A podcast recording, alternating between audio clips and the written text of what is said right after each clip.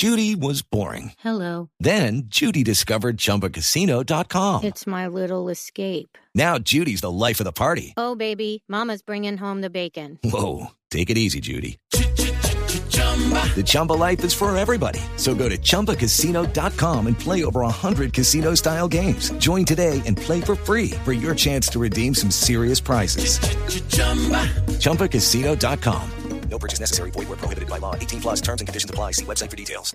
Aquí en el centro de Bogotá, en donde a esta hora se mantiene la normalidad en cuanto al tema de orden público. Siguen llegando personas a manifestarse, a pedir respeto a la Corte Suprema de Justicia, otras personas que también exigen la elección del fiscal ya, pero en medio de estas movilizaciones y de lo que sucede hoy, pues, como usted lo decía, la sala plena, acaba la Corte Suprema de Justicia de tumbar la libertad de Adriana Esperanza Bermeo y Santiago Márquez, las dos personas que serían integrantes de la primera línea y a quien se les otorgó la libertad el pasado 20 de diciembre de 2022 y que ahora la Corte Suprema de Justicia decidió revocar esa decisión, según la Corte, porque se configuró un defecto procedimental, pues se emitió con desconocimiento del principio de oralidad y doble militancia.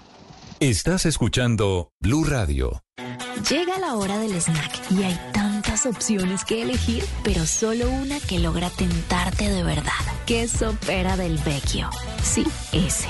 El de la receta original desde 1923. El de la textura suave y provocadora. Para que lo saborees así, despacito. En tu aniversario éxito, Nevera No Frost de 448 litros marca ASEP a 2.325.350 pesos pagando con tarjeta éxito. Válido del 23 al 26 de febrero de 2024. 100 unidades disponibles. Aplican términos y condiciones. Vigilado Superintendencia Financiera. Tarjeta éxito emitida por Compañía de Financiamiento Tuya S.A.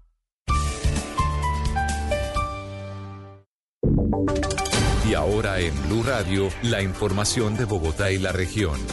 Noticia que se produce hasta ahora en la Contraloría sobre la posibilidad de que el país termine con racionamientos de electricidad a mediano plazo porque la subasta para nuevos proyectos no fue tan exitosa como informó el Gobierno Nacional. En su momento es lo que está alertando la Contraloría hasta ahora. Marcela Peña. Estamos hablando de la subasta de cargo por confiabilidad que para el ministro de Minas Andrés Camacho fue todo un éxito porque asignó el 99% de los recursos del cargo por confiabilidad, que es algo que usted y yo pagamos en la factura de electricidad cada mes, a plantas que son solares. Sin embargo, dice la Contraloría que a esta historia le falta un pedazo. Según los cálculos de la entidad, Colombia necesita 40 gigavatios hora día adicionales para respaldar el sistema y no quedarse corto en momentos como el fenómeno del Niño. Sin embargo, solo cuenta con 15 gigavatios hora adicionales después de la subasta. ¿Por qué? Hay una cosa que parece obvia, pero no lo es tanto. Las plantas solares no pueden producir electricidad en las noches y por eso su capacidad de entregarle al sistema energía firme y confiable es menor que la que ofrecen otro tipo de tecnologías. Dice la Contraloría que otra cosa que le preocupa es que en los últimos años todos los proyectos de generación de energía han tenido retrasos y no entran cuando deben hacerlo, lo que nos pone en máximo riesgo de quedarnos cortos hacia el año 2027 o 2028. En el corto plazo, es decir, para allá, la preocupación es otra. La preocupación es que siguen cayendo los embalses por cuenta del verano. Y aquí la petición de la Contraloría muy puntual para el gobierno es que se revisen planta por planta y se comiencen a priorizar las reservas para los acueductos. Y no para la violencia en la ciudad de Santa Marta, fue enviado a la cárcel un delincuente que asesinó a puñaladas a un hombre por robarle 10.000 pesos a su pareja sentimental. William Agudelo. El hecho ocurrió en un establecimiento de comidas rápidas ubicado en el barrio Pescaíto, en Santa Marta. Según logró establecer la fiscalía, mientras la víctima cancelaba la cuenta junto a su pareja, Jurgen Raúl Robles Juan, señalado de perpetrar el delito, le habría arrebatado la suma de 10.000 pesos a la mujer, lo que desencadenó una discusión. Gustavo Montaño, director seccional de Fiscalía del Magdalena, entregó detalles de lo ocurrido. Acabó con la vida de un ciudadano en medio de un hecho de intolerancia cuando pretendía apropiarse de la suma de 10.000 pesos. El ente acusador imputó a Robles Juan como posible responsable del delito de homicidio doloso agravado, el cual no aceptó. Mientras tanto, el sindicado deberá permanecer en la cárcel Rodrigo de Bastida de Santa Marta mientras continúa el proceso.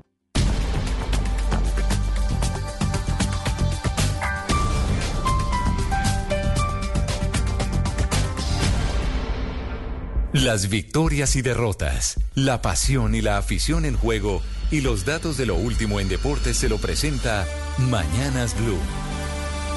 A esta hora, 10:29, los deportes en Mañanas Blue. La agenda deportiva para la tarde de hoy: se juegan 8 partidos de vuelta de los playoffs de la UEFA Europa League, con posible acción para los colombianos Davinson Sánchez y Cristian Borja. Por la Serie A, en Italia, a las 2:45 de la tarde, Duván Zapata y su Torino enfrentan al Alacio, equipo de Liga de Campeones de Europa. En Liga Colombiana, a las 4 de la tarde, el Tolima ante Atlético Bucaramanga, a las 6:10, América ante Equidad, y a las 8, Once Caldas ante Pereira. Y también se juega el partido de ida de la Recopa Suramericana. Liga de Quito, campeón de la Suramericana, y Fluminense, campeón de la Copa Libertadores de América, disputan en Ecuador el partido de ida. Y una noticia de hace minutos: por pedido de Nagelsmann, técnico de la selección alemana, Toni Kroos volverá a dicha selección para disputar la Eurocopa a mitad de año. Kroos ya había renunciado a la absoluta. 10:30 de la mañana, todo en deportes.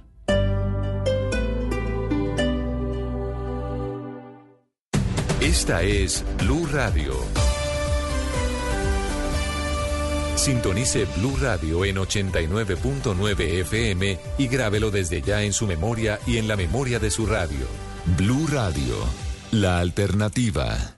Las personas que sufren artrosis o artritis se dividen en dos: los que pasan años tomando los mismos medicamentos sin conseguir bienestar, y quienes eligen la medicina biológica y ahora viven felices. ¿Tú en qué grupo estás? Si padeces artrosis o artritis, te recomiendo a IPS Cines. Citas 443-7010, 443-7010. IPS Cines, especialistas en medicina biológica. A la 1 de la tarde, en Blue Radio, encuentras información.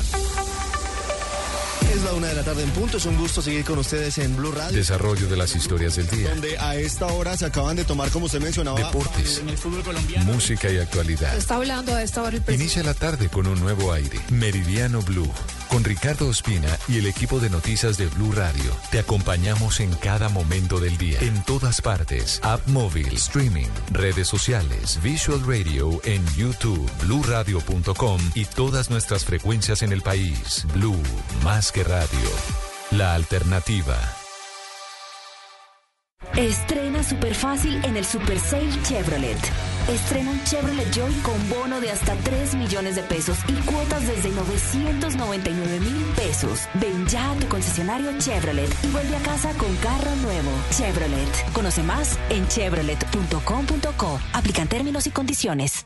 Si es opinión. ¿A dónde vamos a parar con la situación de inseguridad y violencia en Colombia? Durante los últimos años, a la policía y al ejército lo han tenido frenado. Eso pasó durante el estallido. Los señores que hoy están en el poder frenaron de una manera permanente la actuación de la policía. La alcaldesa Claudia López, en su época petrista, frenó a la policía de Bogotá. Luego el fracaso de la seguridad en Bogotá es de ella. ¿Usted sabe lo que tiene como implicación frenar a las autoridades en una sociedad? Significa que nadie le tiene temor, y una sociedad tiene que tenerle temor a perder la libertad. Si es humor, es elegante, es humor. Sí, no, lo que pasa es que tengo un amigo, sí, que tiene una prendería.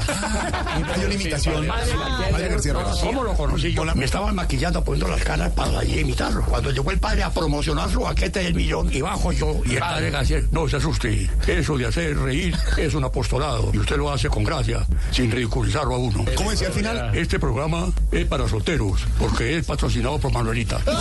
Voz Populi, de lunes a viernes desde las 4 de la tarde. Si es opinión y humor, está en Blue Radio, la alternativa.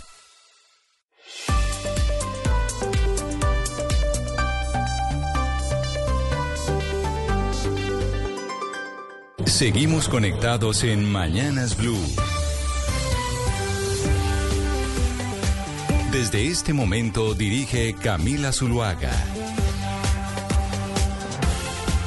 Son las 10 de la mañana, 33 minutos, y aquí seguimos conectados con ustedes en Mañanas Blue, también a través de nuestro canal de YouTube de Blue Radio en vivo, y también en nuestra línea de WhatsApp 301-764-4108. Muchas noticias, y se las contaremos de aquí hasta la 1 de la tarde, pero sobre todo antes de empezar con los temas de seguridad en Bogotá y la campaña que están haciendo incluso los moteros para pedirle a los periodistas y a la gente que no digan motoladrones. Ya vamos a preguntar por qué están pidiendo eso exactamente. Yo les quiero preguntar a ustedes, Claudia y Ana Cristina, si les propusieran ser modelos, digamos, para la Semana de la Moda en Bogotá o para Colombia Moda en Medellín, si ustedes aceptarían. ¿Usted aceptaría, Ana Cristina, si le dijeran: oiga, Ana Cristina, queremos que usted sea modelo para una de las pasarelas de Colombia Moda? ¿Usted diría que sí? Pues no sé, Camila. No, pues nunca he pensado como en eso, Camila, pero pues yo no le vería problema que un periodista haga eso, porque si la pregunta es que si un periodista puede hacer eso, pues no veo problema. Claudia, ¿usted diría que sí sería modelo para presentarse o para presentar una pasarela en Colombia Moda o en Bogotá? ¿Cómo se llama la de Bogotá? La de Bogotá Fashion Week, no sé cómo se llama la de Bogotá, pero las cantidades de semanas de la moda que tenemos nosotros en nuestro país, ¿usted diría que sí? Sí, con dos condiciones. Uno, que tenga un propósito que vaya relacionado con los temas que a mí me interesan, por ejemplo, equidad de género, o visibilización de mujeres, en fin. Y dos, con un súper vestido. Eso sí, sí, porque uno ahí pues... Sí. ¿Por qué les hago la pregunta? Porque se acaba la Semana de la Moda de Nueva York y las mujeres mayores de 40 años fueron las protagonistas de las pasarelas. ¿Cómo le parece que una diseñadora le dijo a una señora profesora en Nueva York que iba caminando por la calle, la vio seguramente preciosa, le dijo, yo quiero que usted sea mi modelo para presentar mi colección? Y la señora le dijo, pero mire, yo no soy tan alta, pero además pues no tengo la edad, las modelos son de 20 años, 18 años, yo ya tengo casi 50, y le dijo, no, es que precisamente eso es lo que quiero. Y este año, la pasarela, el Nueva York Fashion Week, que es una de las semanas de la moda más importantes del mundo, tuvieron como protagonistas a las mujeres mayores de 40. Entonces, Ana Cristina, no se lo preguntaba por periodista, sino yo se lo preguntaba por su edad. Preguntaba por su edad, porque impresionante ver cómo estas tendencias están mostrando cómo incluso hay reportes en medios de comunicación que mencionan que la verdadera belleza empieza después de los 40 años y es el tema central después de la terminación de la Semana de la Moda en Nueva York. Las modelos de 50, 55, 60 siendo las protagonistas de este evento, uno de los más importantes de la moda del mundo. Por eso les preguntaba que si ustedes se le medirían a ser modelos o no. Ah, claro, es que yo me pregunté, fue como periodista, porque claro, uno como periodista dice, yo el nombre me lo cuido y no le voy a hacer propaganda a una marca. Es decir, yo no tendría problema, pero pues si no hay una marca de por medio, porque uno no hace publicidad, es en ese sentido. Pero si usted me dice de mayores de 50, pues lo que pasa, de 40 o de 50... hay una cosa, Camila, y es que, claro, uno tiene todo el algoritmo de lo que uno sigue y, por ejemplo, yo sigo a muchas personas que son mayores de 50, sobre todo a muchas mujeres, y eso ya es algo que es muy normalizado. No solamente los desfiles, sino influencers que son de esa edad y que muestran que simplemente es otro tipo de belleza. Es decir, es una manera distinta de ver la belleza, porque estamos en una sociedad que siempre se ha asociado de la única forma de belleza a la juventud y es otra forma de ver la belleza. Entonces, pues yo, digamos, ya si es en ese contexto por edad, pues me parece muy normal, pues porque las mujeres mayores de 50 también y mayores de 40, pues también se ponen ropa, también les gusta estar, pues nos gusta estar bonitas y salir bien, entonces pues no veo ningún problema. Lo pensé como periodista fue por asociar a marcas y publicidad, que eso sí, ahí es donde me hace ruido. A propósito de esta conversación, viene a mi cabeza una frase que para mí es como de mis frases de cabecera, es de Isabel Allende, no hay nada más liberador que los años. Entonces, Camila, cuando usted menciona estas publicaciones que han dicho que la verdadera belleza comienza después de los 40, pues yo no lo pondría en términos de si verdadera o falsa, cada edad tiene su belleza y es muy lindo disfrutar la vida en cada edad. Pero sí hay una cosa que, ya teniendo la experiencia de tener más de 40 años, creo que es muy valiosa en cuanto al concepto de belleza, y es que uno anda menos preocupado de encajar en un concepto que la sociedad tiene y más libre de explorar pues lo que uno tiene por dentro y por fuera para irradiar eso que uno mismo considera belleza. Entonces, pues qué chévere que este concepto esté llegando también a las pasarelas de moda tan importantes, pues como me dijo París o me dijo Nueva York, ya no me acuerdo. Nueva York Fashion Week, que fue precisamente la tendencia, pero viera las mujeres tan espectaculares, o sea, absolutamente preciosas, y es de lo que se está hablando precisamente después de que se terminara la semana, y es cómo las mujeres mayores de 40, 50, 60 fueron las modelos protagonistas de esta Semana de la Moda. La señora, ¿me permiten? ¿Puedo participar en la conversación? Claro, usted puede participar, por supuesto, Hugo Mario, Camila, no faltaba. No, estoy totalmente de acuerdo. Las mujeres hoy, mayores de 40, de 50, son mucho más interesantes, mucho más lindas, bueno, porque, entre otras cosas, ahora los 40 son los 30 de antes, ¿no? Entonces creo que las mujeres, pues, no sé, se tornan mucho más interesantes y tienen todo el derecho a participar, incluso en pasarelas de moda. Pero además creo yo, Camila, que el tema del modelaje es cada vez más inclusivo. Es que recuerdo que usted que hace 15, 20 años, las modelos eran exageradamente delgadas.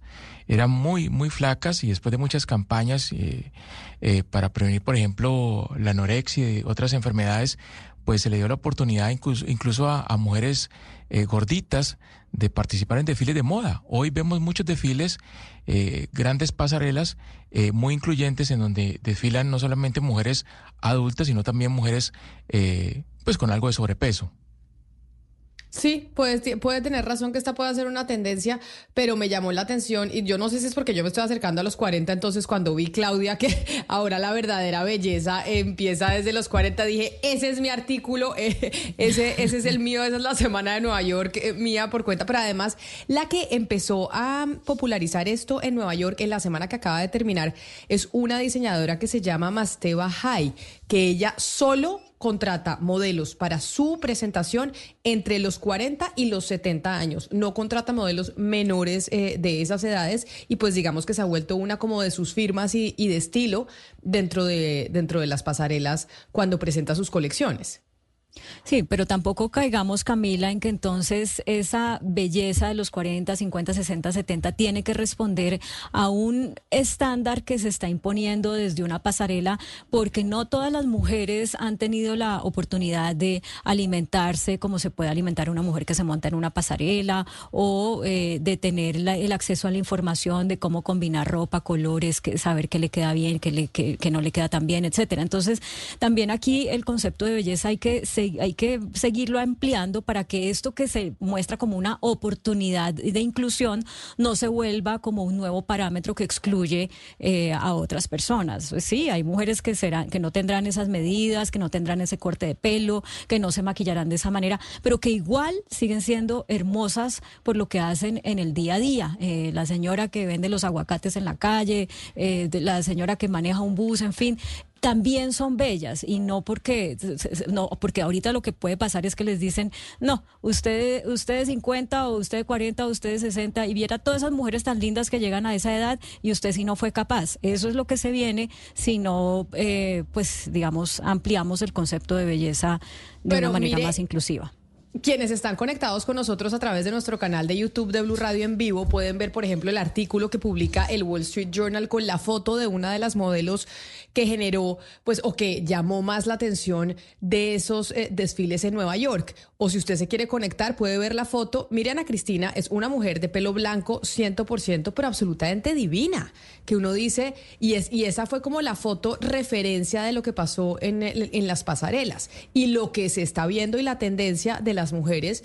Yo entiendo, Claudia, que usted dice, pues ahora no es que cada vez que tengamos 50 años vamos a tener que vernos como las que están en las pasarelas. No, pero sí es rescatar que, oiga, a los 50 años hay mujeres preciosas, a los 60, a los 70, porque siempre se nos empezó a decir que solo a los 20 usted es bonito y ya. Y mire esta mujer tan espectacular que estamos viendo en pantalla para quienes están conectados en nuestro canal de YouTube. Sí, esa idea, Camila, no solamente la diseñadora que usted está diciendo, hay una persona que ha sido muy, digamos, influenciadora en las redes, que es Paulina Porizkova. Paulina Porizkova en los años 80, ella era famosísima con Cindy Crawford, con todas estas modelos como de esa época, y ella vino como de un proceso muy, como de autorreconocimiento muy importante, porque ella fue la esposa del cantante de Cars, Riz Ocasek, y el tipo se casó con ella cuando ella era súper jovencita y era la mujer más hermosa del planeta y del universo, porque era absolutamente espectacular y todavía lo es. Pero cuando ella cumplió los 40 años, su marido le dijo, ya no me gustas porque eres una mujer vieja de 40 años. Entonces ella empezó, y ella, pues, Rico Kasek ya se murió, y ella empezó a hacer un proceso como de autorreconocimiento, de conocerse por algo distinto a ser bonita, y ella en este momento tiene 56 años, le acaban de hacer una operación grandísima de cadera, y ella tiene un novio que está ahora con un escritor como novio, y está viendo la vida completamente distinta. Ella dice, hay que mirar la belleza de otra manera. Claro que ella todavía es espectacular, o sea, es una cosa loca la belleza de ella, pero ella se hizo tomar fotos en la clínica, durante el proceso de posoperatorio, que uno se ve desastroso, y ella se tomó las fotos de posoperatorio después de que ella este mismo año fue portada de New York, de la edición de domingo del New York Times precisamente por decir la belleza después de los 50. Entonces, digamos, hay no es solamente desde el diseño, también desde unas mujeres que siguen siendo muy bonitas, pero que dicen la belleza cambia después de los 50 y hay que aprender a ver la belleza en cada época de una manera distinta. Bueno, pues entonces de la belleza de las pasarelas volvamos a Bogotá, y volvamos a Bogotá por el tema de la seguridad. Y es que pues claramente hemos hablado de todo lo que ha sucedido en los últimos días y semanas en la capital del país. Ahora tenemos la posibilidad de ver múltiples videos en nuestros celulares y ver casi que en vivo y en directo cuando suceden las cosas, y muchos de los eventos que se han presentado tienen como protagonistas a personajes que van en moto, y por eso yo quiero saludar a esta hora a Julián Forero. Julián Forero es concejal de Bogotá, mejor conocido como Fuchi, y fue el concejal, o es el concejal motero que tuvo una votación muy importante en la capital, y pues está adelantando una campaña diciendo dejen de decir motoladrones. Concejal Forero, bienvenido, gracias por acompañarnos. Camila, buenos días, un fuerte abrazo, que Dios te bendiga, gracias por el espacio y gracias por presentarme con mi nombre y con mi chapa, muchas gracias. Y entonces, no, pues porque la gente lo conoce a usted como Fuchi, por eso digo, sí, hay que decirle Fuchi, concejal. Pero usted, en medio de la situación de inseguridad que se está presentando, dice, no nos digan motoladrones. Pero entonces, ¿cómo decirles? Me preguntaba una oyente a través del 301-764-4108, si la mayoría de episodios, por no decir casi todos, de los episodios de inseguridad que se están presentando en Bogotá, tienen como protagonistas personas que van en moto. Sí, Camila, tienes razón. Yo sé y soy consciente de que están usando la moto para delinquir, pero nosotros nos llamamos taxiladrones, biciladrones, peatones ladrones. No podemos generalizar en un gremio. Yo soy motociclista, soy concejal y no soy un ladrón. Y así como yo, existen muchos compañeros que usan la moto para cosas buenas. Y ese siempre ha sido nuestro discurso. Que haya que trabajarle a mitigar a la delincuencia en moto, sí, pero no me parece que se va a castigar a un gremio siempre tildándolo de esa manera. De hecho, anoche, sobre la 1:00 a.m, fui víctima de un abuso de autoridad, donde me amenazan con arma de fuego, donde me retienen por 2 horas por el simple hecho de ir en mi moto hacia mi casa. Entonces son las cosas que creo que no deben pasar. Esos guiones destruyen y atacan un gremio muy grande. Claro, y ya que usted es uno de los líderes de ese gremio que lo escogieron para llegar al Consejo de Bogotá y defender los intereses de los moteros en la capital, ¿cuál es la propuesta que ustedes tienen para prevenir que se delinca en las motos y que se utilicen estos vehículos para lo que hemos estado viendo de señores que asesinan a otros y salen corriendo en una moto, o entran a un restaurante, se roban todo y salen corriendo en una moto? ¿Cuál es la propuesta que ustedes plantean para ayudarle en ese tema de la seguridad a la ciudad? Nosotros tuvimos una mesa de trabajo con la Secretaría de Seguridad, con mi general Waldrón, donde estamos creando muchas redes de apoyo de motociclistas. De hecho, estamos creando la red de información más grande de Bogotá. A diario por Bogotá se mueven casi 500 motociclistas que trabajan en su moto, que van a estudiar en su moto, que van a hacer su trabajo, y de alguna manera queremos ser parte de esa red de información para contribuir con la policía y denunciar en tiempo real los casos que estamos viendo en vía. 2, estamos pidiéndole a la administración que invierta más en los frentes de seguridad, que invierta en la tecnología. Últimamente la gente ha tenido que sacar de sus propios recursos para poner cámaras, sirenas y cuidarse en ellos mismos. 3, yo le propuse a mi general y al secretario César de Seguridad, hombre, yo entiendo que en Bogotá hay que hacer controles, pero en este momento se necesita pie de fuerza, y tienen 750 hombres en tránsito preparados, armados, preparados para combatir la delincuencia, y lo que encontramos es que solo hacen puestos de control para llenar grúas con nuestras motos. Si la prioridad es la seguridad, pues nosotros también somos conscientes que tenemos que aportar muchas cosas en temas de redes de apoyo, pero que también la policía, teniendo una fuerza tan grande, pues que la decine hacer lo que se debe hacer, que es seguridad, y ya cuando la seguridad mitigue, pues que sigan haciendo esos puestos de control. Pero aquí siento que todos enmarcan la moto y estigmatizan y juzgan siempre al motociclista, y entiendo que hay que hacer cosas.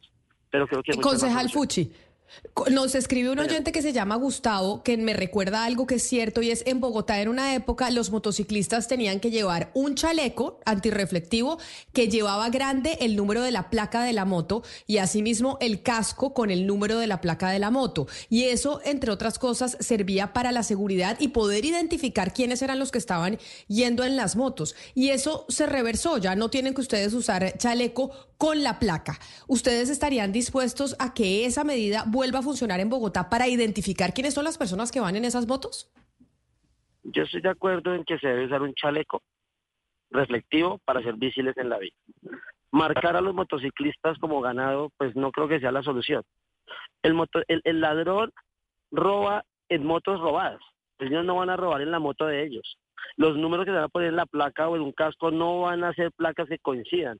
El ladrón es muy hábil, el ladrón le ha perdido el respeto a la autoridad y siento yo que hay que reforzar desde el Congreso, desde el Senado, leyes que sean drásticas con ellos.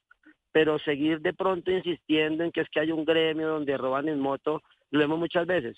El ladrón robará en moto, a pie, en bicicleta, en carro, en el servicio público. Él buscará la manera de migrar a ver cómo roba. Entonces, ahí es donde queremos articular con la administración cómo nosotros, con la fuerza que tenemos en Bogotá, que sigue creciendo, podemos aportarle a la seguridad de nuestra ciudad, pero sin ser tan castigados y estigmatizados, porque no nos parece justo. No puedo generalizar que los policías son corruptos porque 2 o 3 cometen de pronto un abuso de autoridad.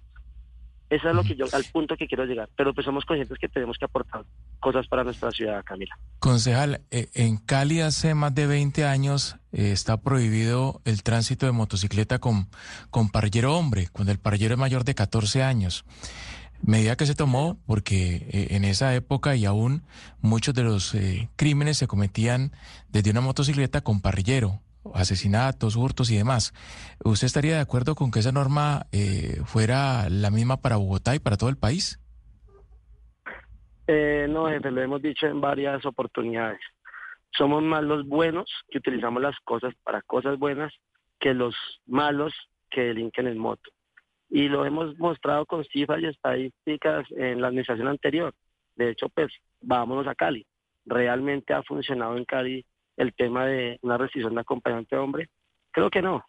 Entonces creo que es realmente crear esas mesas de acercamiento con las redes que tenemos, con los motociclistas, con los liderazgos que tenemos, con las empresas que tienen domiciliarios que también deben aportar a la seguridad, porque es que eso no es solo del gremio, hay muchos factores y muchas empresas que también deben vincularse a parte de la solución. Las empresas privadas que contratan compañeros motociclistas también deben ser parte del ejercicio. La recuperación de motos robadas, el parque automotor que nos roban a nosotros, en los cuales delinquen, pues hay que poner también la lupa en eso. No es solo castigar al usuario de la moto. Adicional, yo quiero que entendamos algo. ¿Por qué se viene incrementando el usuario de moto? Por 2 razones. Frentes de obra en Bogotá que nunca terminan absolutamente nada y generan tráfico. Y 2, el mal sistema de transporte que tenemos. Entonces la gente ha encontrado en la moto una solución a la movilidad. La gente necesita moverse por Bogotá y es lo que han encontrado en la moto. Adicional, en la moto la gente ahorra tiempo, ahorra recursos. Y cuando uno ahorra tiempo y recursos, eso se traduce en calidad de vida. La gente encontró una oportunidad de trabajo en su moto. Casi que en una familia hay una moto. Este es el sustento de muchos hogares en Bogotá. Y no nos parece justo que por algunos delincuentes se castiguen a muchos que ven en la moto una oportunidad de trabajo. Claudio, claro, pero mire, yo le pregunto algo que me están escribiendo los oyentes aquí en el 301-764-4108, y es, por ejemplo, aquellos que van en vehículo particular, pues se someten a un tema del pico y placa. Entonces, ¿cuáles son los sacrificios? Y que es una especie de sacrificio a pesar de que se paga el impuesto de rodamiento igual que se paga en otros vehículos y la gente no puede sacar su carro. ¿Cuál es el sacrificio que están dispuestos a hacer los moteros en Bogotá para ayudar con el tema de la seguridad? Porque le hemos hablado, concejal Fuchi, por ejemplo, del chaleco, y dice, no, los moteros no tenemos por qué estar marcados como ganado. Hablamos del tema del parrillero hombre y tampoco, porque eso nos dice usted, la experiencia en Cali no ha funcionado. Sí, ¿cuál es el aporte que están dispuestos a hacer desde este sector que cada vez es más grande? Tan grande es que tienen un concejal como usted allá en el Consejo. La medida de pico y placa no fue diseñada para mitigar la inseguridad. no puedo revolver peras con manzanas. La gente no está saliendo en carro no por el tema de la seguridad, es por un tema de piquiplaca, que al final es un negocio más de la administración. Pague y saque su carro, así genere trancón. Es un negocio, eso no es por la seguridad. El tema de los polarizados, la gente los usa de una manera preventiva, más no por lujo, y también ya se está generando negocio de la administración en cuanto al tema de los polarizados. Entonces lo que yo no entiendo es por qué tenemos que sacrificar nosotros nuestro trabajo y nuestro medio de transporte porque la policía no haga bien su trabajo, porque no se tomen las medidas que son, porque no se invierta en tecnología, porque no se invierta en frentes de seguridad. Si tenemos muchas más soluciones, ¿por qué siempre tenemos que castigar a la persona que encuentra en la moto una solución? Eso es lo que yo entiendo que hay que aportar. Y me senté con mi general. Y estamos creando una red de casi 30.000 motociclistas que pueden denunciar, informar, zonas donde roban motos, las autopartes, toda la corrupción que encontramos en vía, que muchas veces desde un despacho, desde una oficina, no se ve. Esa es la solución que nosotros podemos también aportar. Ser garantes y ser unos vigilantes en vía que trabajando articuladamente con la policía podamos mitigar temas de inseguridad. Pero bajar a más de 500.000 personas que usan la moto para hacer cosas buenas, me parece que es una tasa muy alta versus los que delinquen en moto. Entonces entiendo que hay que aportar y hemos propuesto soluciones, pero siempre vemos que la más fácil es restringir. Entonces estamos en esa mesa de diálogo, Camila, y te repito, somos conscientes del tema, queremos hacer cosas y estamos en eso. Concejal, a mí me hizo mucho ruido, sí, y me disculpa con respeto una parte de lo que nos acaba de decir. Usted dice, porque nosotros siempre tenemos que sacrificarnos, y con todo respeto, uno hace el balance de costos y beneficios, y si hay un sector subsidiado en este país son ustedes. Un sector que, diferente de los carros, no pagan peaje, que tiene descuento del SOAT, que se le subsidió la gasolina durante un tiempo.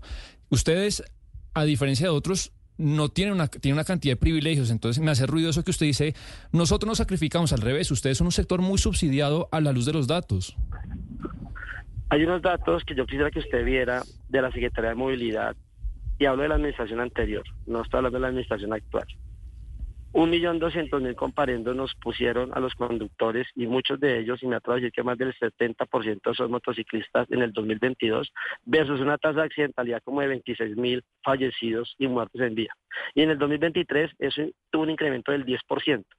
Una cosa es que ustedes me digan a mí que no queremos sacrificar, y otra cosa lo que pasa en vía y el negocio que tienen montado la administración frente a los motociclistas. Hay administraciones a las que no les importa la movilidad, ni la seguridad, ni la vida. Somos netamente una caja menor para una administración versus todos los fallecidos y accidentalidad que tenemos. Entonces, cuando yo hablo de ser maltratados y de que no aportamos, sí, quizás hayan cosas en donde tenemos que evaluar si tenemos que o no aportar, pero es que el estigma que tenemos en vía es completamente distinto. Entonces, pues creo que es una discusión bien compleja, entiendo su posición, pero pues siempre defenderé los derechos de los motociclistas buenos y no la ilegalidad motor. Y esperamos, usted dice que están en esas mesas de diálogo y de trabajo con el general Waldrón, y que ojalá desde el sector de los motociclistas puedan ayudar a la seguridad, que yo sí creo que esa fuerza importante de motociclistas puede colaborar mucho para ayudar a mejorar la seguridad en Bogotá. Concejal, no lo puedo dejar ir porque sin preguntarle sobre un tema que me están escribiendo aquí en el 301-764-4108. Solo palo, Camila. No, es que me están mandando un video... No es que yo le quiera dar palo, sino que es que me están escribiendo y me dicen, Camila, ¿por qué no le ha preguntado al concejal Fuchi sobre el video que está rondando en las redes sociales en donde un joven denuncia que el concejal le rayó su camioneta y asegura que no le respondió por el daño y dejó una reflexión para saber por quién estamos votando? Espéreme un segundito, le pido a producción que si me ayudan a poner este video que me están mandando en nuestro chat de WhatsApp para que usted lo pueda escuchar y yo ver de qué es lo que nos está hablando. Camila, yo lo tengo presente. No, pero es que, pero concejal, yo no. Es que yo no, déjemelo oigo porque me lo están mandando en este instante. Voy a oírlo y pongámoslo para que usted sepa de qué hablamos. Hoy estamos a 19 de febrero, creo que estamos hoy. 19 de febrero, son las 6:38 de la tarde. Y quería pues presentarles la foto de, no sé si es concejal o futuro concejal o bueno, un líder supuestamente entre comillas de alguna comunidad. Pero el día de hoy tuve un supercance donde él fue demasiado grosero, golpeando mi automóvil, rayando mi automóvil, siendo grosero, con policías. Voy a mostrar en este momento cómo quedó mi carro. Hizo un rayón prácticamente, mírenlo ahí, desde el final por toda la parte izquierda de mi automóvil. Y en realidad el man se fue sin decir nada. Hubiera tenido otra intención, el man viene, concilia con uno, el man al saber que pues en realidad el error había sido de él, salió, dejó las cosas ahí y pues bueno, ahí me dejó el rayón. Sé que acá no voy a ganar nada, no va a ganar de pronto que el man me pague o algo así por el estilo, el man siempre va a decir que no va a ser la culpa de él, porque en realidad con la actitud que demostró hoy se notó que pocos modales y poca educación tiene. El mensaje es más que todo para saber por quién estamos votando, ¿no? Por quién... ¿A qué líderes estamos siguiendo, no? No solo es la persona que sea buena onda. Yo es que no lo había visto, concejal, por eso le decía que quería verlo yo y escucharlo, porque me estaban escribiendo los oyentes diciendo que tenía que preguntarle sobre esto. ¿Qué le responde usted a este ciudadano que lo acusa de eso? Listo. La pregunta, ¿alguna vez te has subido una moto, Camila? ¿Has rodado en moto por el tráfico capitalino? ¿Alguna vez? Lo pregunto con todo el respeto, no te quiero atacar. ¿Alguna vez lo has hecho? No, no señor, es que me muero el susto de montarme en moto, le confieso. Ok, perfecto. Dos, ¿tienes pruebas o la gente tiene pruebas de lo que el compañero denuncia? No, yo acabo de recibir el video y por eso se lo puse. Lo que pasa es que es muy fácil juzgar, y más cuando no está en la política, pues cualquier mínimo error es un motivo de ataque. Yo di respuesta a ese video, Camila. En mis redes sociales tengo un live donde tiene un gran alcance, donde les doy la respuesta y les muestro cómo funciona uno andando en moto en un trancón y cómo fue el altercado con este compañero. Eso fue el día lunes a las 6:37, 6:40, salgo yo del consejo, voy a mi casa y el trancón de las Américas es terrible, terrible, y ojalá algún día pudieran ustedes salir y vivirlo en carne propia. Y en esos momentos, pues la gente, todos vamos hacia una dirección, todo mundo tiene afán, todo mundo quiere llegar, y en ese momento pues el señor intenta ganar terreno, hasta que él choca con mi moto. Él viene de atrás hacia adelante. Y los que andamos en moto sabemos que un carro nunca se raya de esa manera. O sea, uno no sale a rayar un carro de esa manera. Que uno tenga algún choque, algún golpe, sí. Y ese mismo día, cuando el señor me impacta la moto, que de hecho me toca levantar el pie, porque cuando uno va en un trancón, Camila, te explico, uno tiene que mantener el equilibrio de su moto, porque uno va a 3-4 kilómetros, ¿sí? Para no caerse a ninguno de los costados.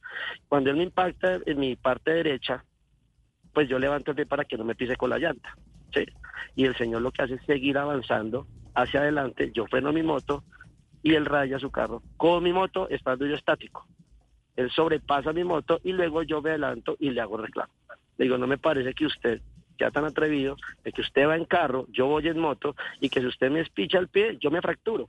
A usted no le va a pasar nada porque va en su vehículo. O si usted golpea mi moto y yo caigo hacia mi costado izquierdo, pues paso a otro carro y me puede atropellar y me puedo accidentar. Entonces no me parece que usted sea tan patán de echarme el carro encima, viéndome a su costado, porque estoy sobre donde usted va conduciendo, no estaba al lado derecho, que es el del acompañante. Se baja, hablamos, revisa su carro, reviso mi moto y seguimos nuestro camino. Y al otro día, un día después, sale a redes con un video. Tiene todo el derecho a hacerlo, pero es muy fácil juzgar cuando uno de pronto no ha vivido en carne propia el tema. Hice el video, Camila, te invito para que lo puedas ver en nuestras redes sociales. Di una respuesta en el tiempo también, porque pues no soy un delincuente, no soy mal conductor, pero pues son percances que creo que a muchos nos puede pasar en vía. Pero pues siento que es más un video atacando mi posición política, un tema más de figurar, más que realmente lo que pasó esa noche. No es claro en el video, pero pues esa es mi versión, Camila, y pues ahí están el video en mis redes sociales. Gracias, concejal Fuchi, por contestarme. Yo no lo había visto, por eso le hacía la pregunta. Mil gracias por atendernos el día de hoy. Y como le decía, me parece importante de verdad que usted, como líder de los motociclistas en la capital, pueda ayudar y colaborar desde el Consejo, no solo para defender a los moteros, sino ver cómo desde su gremio pueden ayudar a la capital a mejorar el tema de la seguridad. Le deseo un feliz día. Camila, y para cerrar, yo sé que nuestro gremio muchas veces no se comporta de la mejor manera. Sé que eso es el gremio que más muertos pone en vía, por eso la gran bandera mía es trabajarle mucho a la seguridad, a la prevención, a la seguridad vial, y eso es lo que quiero hacer desde el Consejo. Reconozco que cometemos errores y desde esta posición del Consejo trabajaré para mostrar las acciones buenas del gremio y que pueden contar con nosotros y que somos una fuerza importante en Bogotá para cosas buenas. Entonces, de verdad, Camila, muchas gracias por el espacio. A usted, concejal Forero, muchas gracias por atendernos. Son las 11:03 a.m. Es el concejal Motero de Bogotá, sí, ese que sorprendió en las elecciones pasadas por el número de votos que sacó y mostró la fuerza de los motociclistas en la capital. Hacemos una pausa y ya regresamos aquí en Mañanas Blue.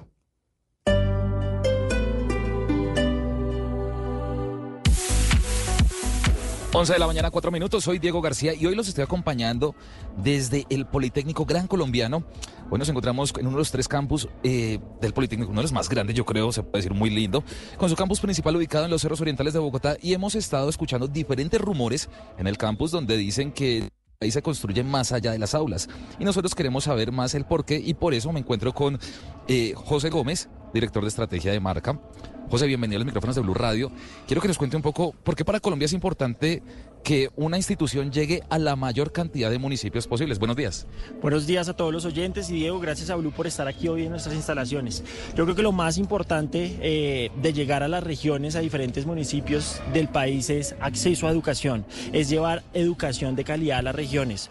Hoy nos sentimos orgullosos de decir que llegamos a más de 940 municipios, y eso quiere decir que tenemos una cobertura de más del 89%. Aproximadamente. Entonces es hablar de llevar educación a las regiones, de promover el progreso de las regiones, de que las personas puedan estudiar y trabajar y promover el desarrollo de las regiones, que trabajen desde sus regiones. Entonces creo que lo más importante es eso, llevar educación de calidad. Tenemos un mensaje muy importante desde el rector, que al final es transformar vidas de manera positiva con educación de calidad, y es llevar posibilidades a las regiones, que las personas puedan progresar, que tengan acceso a educación, que tengan acceso a trabajo, que tengan muchas posibilidades para su desarrollo. ¿Por qué para el Politécnico la empleabilidad y la educación en las regiones es tan importante?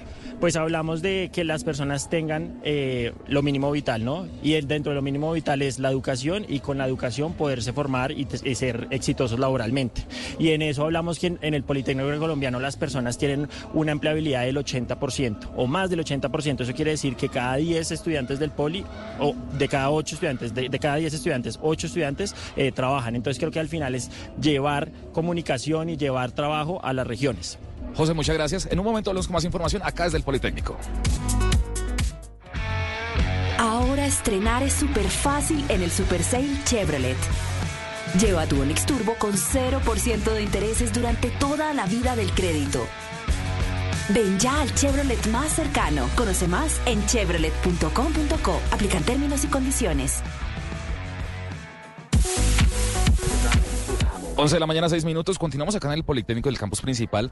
Y pues vea, hay algo que me parece muy chévere y muy curioso, y es un tema donde nosotros vinimos a explorar y vinimos a contarles un poco con el director de Bienestar, Juan Carlos Rivera, Huella Gran Colombiana, y él compartirá con nosotros una información sobre cómo la institución está contribuyendo al desarrollo del país a través de su programa de becas.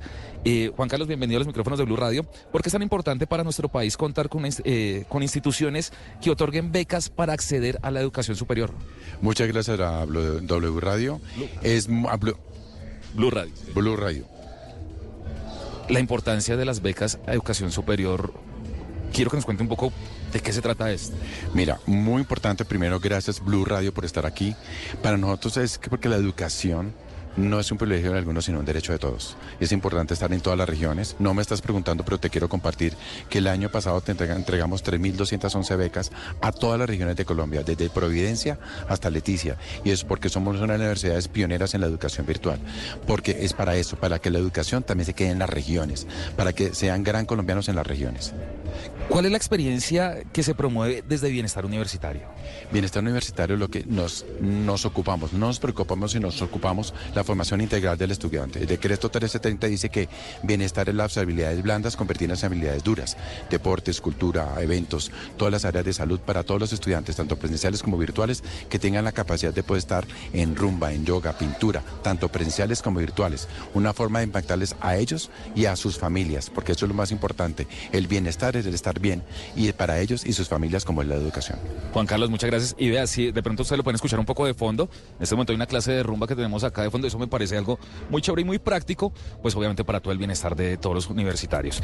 En un momento volvemos con más información acá desde el Politécnico Gran Colombiano.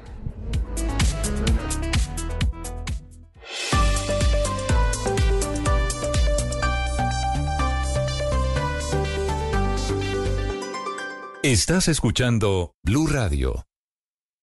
Peace up, peace up. Yeah, yeah. Okay, yeah.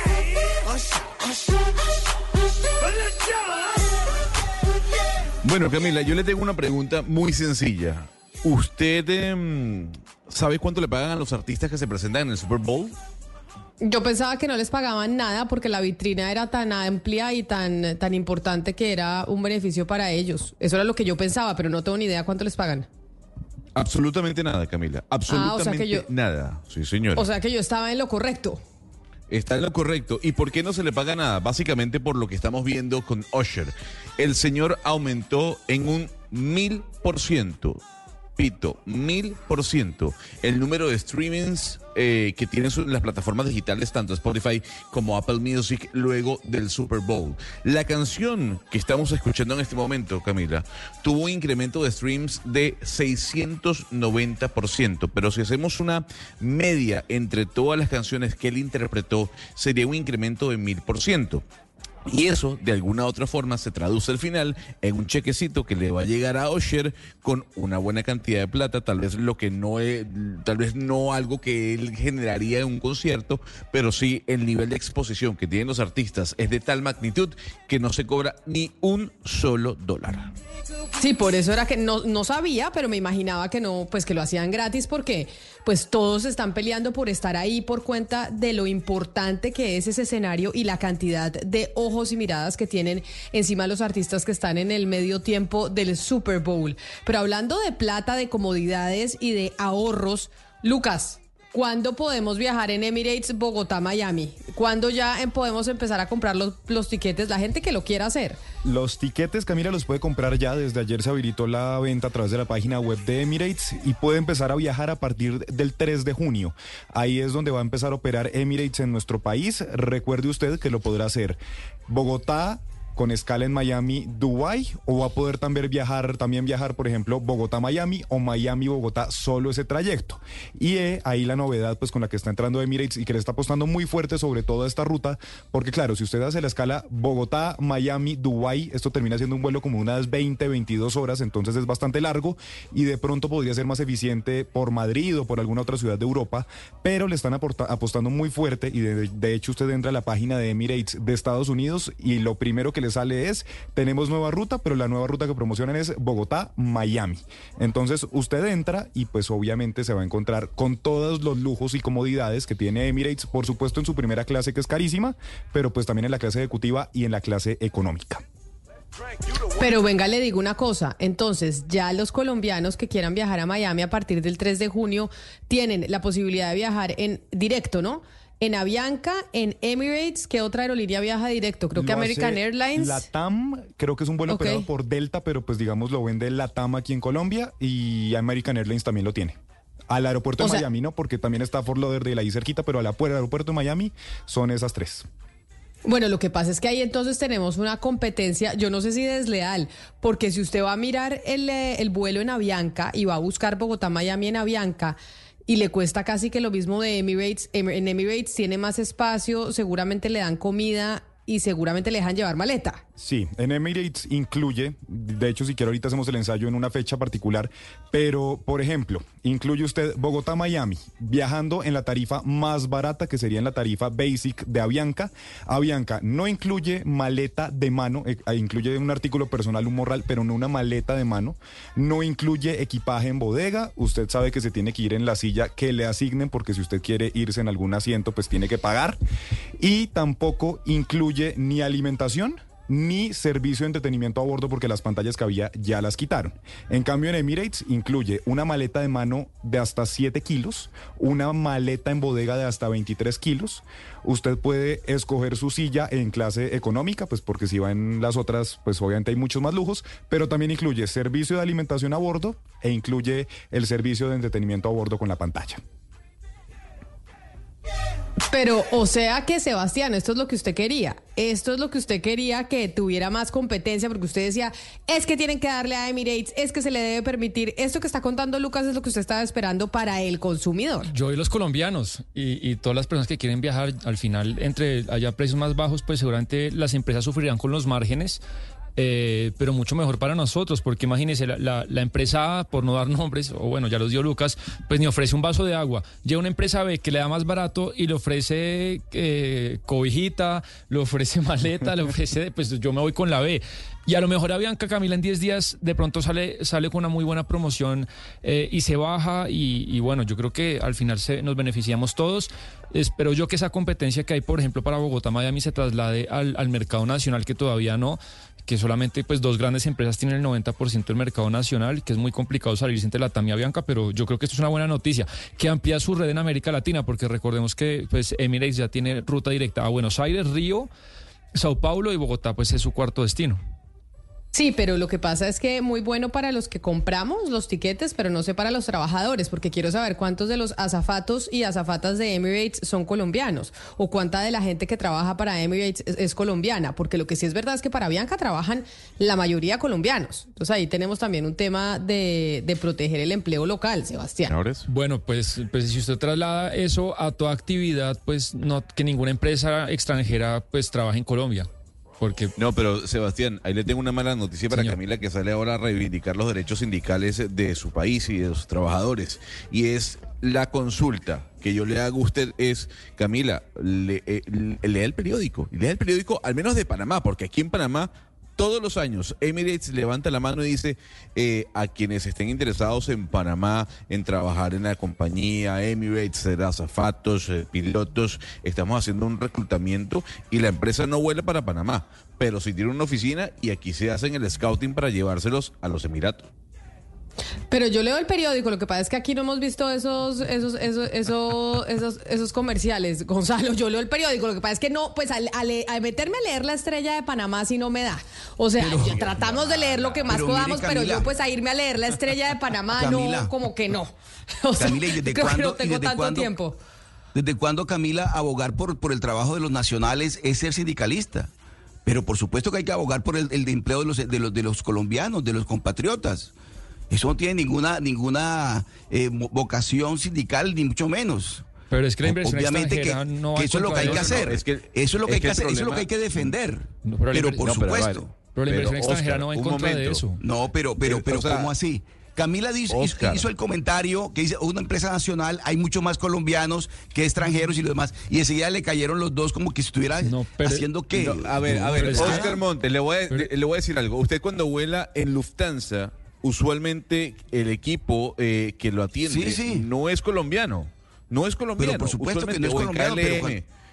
Pero las empresas nacionales generan empleo nacional. Las extranjeras también, Oscar. Pero cuando una empresa extranjera llega a Colombia o a cualquier parte del mundo, puede contratar nacionales porque no está prohibido. Recordar que hay 5 millones de colombianos en el exterior trabajando en empresas del mundo, y no estamos diciendo que... está bien, claro, eso no, está pero, bien. Claro, nos parece bien que nuestros colombianos se vayan a trabajar al mundo a quitarle, entre comillas, el empleo a los extranjeros, pero nos parece mal que los extranjeros vengan a Colombia. 2, cuando una empresa extranjera invierte en Colombia, puede tener una red de proveedores que son empresas locales colombianas, contrata crédito colombiano. Pero yo sí celebro, Sebastián, que generen empleo en Colombia. Yo sí lo celebro. Bueno, colombianas y extranjeras, pues, pero que generen empleo en Colombia. Bueno, es que el desempleo en Colombia, ustedes lo saben mejor que yo, pero está desbordado. Bueno, la informalidad también. Hay empresas colombianas que generan empleo en Colombia y ahora dicen, ¿cómo así que...? Oscar, no, es que el problema, vuelvo a decir, hay empresas, como en este caso de Emirates, al menos que en el país vecino, en Panamá, hacen un scouting buscando personal en un país en el cual no operan. Y seguramente Emirates va a lanzar una oferta para quienes estén interesados en trabajar en la compañía. Pero lo que sí hay que decir, en el mundo de la aviación, usualmente una aerolínea que no forma parte, que no es nacional en este caso, y muchos son los ejemplos, quienes lo atienden a usted no son connacionales. Pasa en Delta, pasa en American, pasa incluso en Copa Panamá y no Copa Colombia. Igual pasa en Panamá cuando viene Avianca. Bueno, la tripulación es colombiana. Claro, pero obvio, por eso estoy diciendo que es muy bueno para los que compran los tiquetes, pero tal vez no tan bueno para los que son empleados de Avianca y para los que están en el mundo aeronáutico desde Colombia, porque quienes contratan en Emirates principalmente, pues es gente de allá o gente que tiene el hub allá, no el hub en Bogotá y no el hub en nuestro país. Por eso era que yo hacía esa salvedad, que además entiendo, es uno de los argumentos que presenta Avianca cuando pone sobre la mesa pues la necesidad de proteger un poco el mercado, y proteger un poco el mercado, eso sí, para ellos. Pero usted, Óscar, hablaba del tema del desempleo y las proyecciones económicas. Sebastián, esta mañana Ricardo Bonilla estuvo en una conferencia de ANIF. ¿Qué dijo el ministro Bonilla sobre reconfigurar la asignación de vigencias futuras, que ha sido todo un debate esta semana? Sí, fue una conferencia desarrollada por ANIF y FEDESarrollo sobre las perspectivas económicas de este año. Había muchos pesos pesados, Camila, el ministro de Hacienda, Ricardo Bonilla, Leonardo Villar del Banco de la República. Se habló, bueno, de inflación, de tasa de interés, de crecimiento económico, pero un tema pues muy complicado, muy espinoso, que vamos a ver cómo se desarrolla, es la pretensión ya aceptada por el gobierno de sacar un decreto que le daría, entre comillas, superpoderes al presidente para reasignar partidas que ya las aprobó el Congreso de la República sobre cómo se debe repartir el presupuesto 2024 en temas de infraestructura. Hay proyectos que heredó este gobierno porque los firmaron otros, y esas partidas, Camila, comprometidas financieramente con vigencias futuras, pues que se deben ir repartiendo durante el año, porque las tiene que pues desarrollar algún inversionista privado, alguna constructora. ¿Qué es lo que tiene en la mente el presidente? Decir, por ejemplo, la obra A está retrasada, bueno, no le entrego la plata a la obra A, sino la mando para otro lado. ¿Qué dice el ministro Ricardo Bonilla esta mañana? Pues que eso es lo que se está pretendiendo hacer. Él dice puntualmente, es hora de revisar hasta dónde podemos reformular algunos elementos de las vigencias futuras que están comprometidas, porque dice que estas vigencias futuras para este año están concentradas en un 40% entre tres sectores, pues uno dice que son, entre comillas, muy ricos: Bogotá, Antioquia y Barranquilla. Eso, Camila, está generando mucho ruido en el sector de la construcción, porque podría ser una amenaza a obras que se tienen que pagar este año y no se pagarían. Y dos, pues el tema, digamos, el debate sobre la constitucionalidad, si un decreto podría estar por encima de cómo funciona la ley orgánica de presupuesto. Jurídicamente, eso, ¿qué tan viable es? Porque cuando se asignan vigencias futuras, pues es que se compromete a que se va a hacer un proyecto y que con el presupuesto que se tenga en años adelante, pues se va a pagar. Y la gente se compromete y dice, voy a hacer esta obra porque sé que el Estado colombiano me va a responder con esa plata. Y entonces lo que está diciendo el ministro es que esas vigencias futuras que se asignaron en el pasado pueden no entregarlas como nos comprometimos. Exacto. Como se comprometió el Estado colombiano con estas empresas. Exacto, porque, por ejemplo, usted sabe que el gobierno, se criticó mucho al gobierno, incluso el presidente lo aceptó, que la ejecución fue baja. Con el tema de construcción, que estuvo muy parado, el gobierno entiende, por ejemplo, le preocupa que haya una plata que esté congelada en unas fiducias. Una fiducia, pues es un instrumento en el que una plata se destina exclusivamente para el fin para el que es creado. Y él dice, oiga, yo no quiero que 2 billones de pesos o 1 billón de pesos esté congelada en una fiducia, sino yo quiero que esa plata vaya para una carretera en Chocó o en Nariño, para hacer otra cosa. Pero claro, hay gente muy preocupada, por ejemplo, la gente de la Cámara Colombiana de la Construcción, porque dice, oiga, pero es que estos son proyectos que contractualmente ya necesitan unos recursos, que ya están comprometidos. Entonces, esa es la preocupación. Y por el lado pues constitucional, lo que le digo, Camila, allá ahí pues le he leído a profesores y expertos que están diciendo, el gobierno podrá escribir el decreto que quiera, con la redacción que quiera, pero un decreto jamás puede estar por encima de una ley orgánica, que es como pues la ley orgánica, entiendo que jerárquicamente pues está por debajo de la Constitución, y el presupuesto pues es sagrado. Y si el Congreso ya aprobó este presupuesto, pues el presidente no puede hacer, Camila, un decreto que esté por encima de este. Eso es gravísimo, Camila, y yo no conozco antecedentes en la historia de gobiernos colombianos que hayan procedido de esta manera como tiene proyectado proceder el presidente Petro. No solamente por lo que está planteando Sebastián, que es totalmente inconstitucional y se le cae, no resiste una valoración constitucional, sino porque políticamente se está prestando, Camila, para que el presidente maneje el tema delicado, sagrado del presupuesto, que es la plata de todos los colombianos, como si fuera plata de bolsillo y de manera política o politiquera. Mire usted lo que está haciendo. Bogotá, Antioquia y Barranquilla son los tres regiones o ciudades en las que el presidente tiene pensado intervenir. Porque de pronto el presidente considera, la obra del metro está muy atrasada, por lo tanto no le voy a dar plata, sino que le voy a dar más plata a tal cosa. Barranquilla ha recibido mucho, ya no le voy a dar tanto. Antioquia, y curiosamente Antioquia y Barranquilla fueron departamentos y ciudad donde el presidente Petro no le fue bien en las elecciones del 26 de octubre. Entonces yo sí creo, Camila, que eso tiene un costo político muy fuerte, muy delicado, y además inconstitucionalmente no tiene futuro. Pero el presidente está mostrando cómo proceder cuando se trata de recursos sagrados del presupuesto nacional. Y les repito, yo no conozco en la historia de Colombia un antecedente como este. Y que el presidente decida meterle mano a voluntad personalísima del jefe del Estado de los recursos del presupuesto nacional. Y quería añadir una última cosa, Camila. Pues es tan delicado, tan difícil o tan inusual lo que se pretende hacer, que incluso el mismo ministro esta mañana acepta, dice, ello significaría renegociar algunos de esos contratos, porque son contratos firmados entre partes, entre el Estado y pues empresas privadas. Y si me pregunto yo, si la constructora de dicho proyecto dice, no, yo no quiero renegociar el contrato, ¿ahí qué pasa? Entonces, pues veremos qué pasa, pero sí, ya el ministro aceptó que ese borrador pues está en el horno y se va a publicar. Se pregunta uno, Sebastián, ¿qué pasa con la seguridad jurídica? La seguridad jurídica es la que lleva a los inversionistas a invertir en un país. Ustedes acaban de ver lo que pasó con Celsia. Acaba de decir que La Guajira seguramente se va a retirar del proyecto del parque eólico de La Guajira porque no tiene seguridad jurídica, se va para el Perú. Y el Perú le brinda seguridad jurídica. Estamos en un tema tan delicado, en una economía tan frágil en todo sentido, que correr estos riesgos innecesarios, porque son innecesarios. Pero...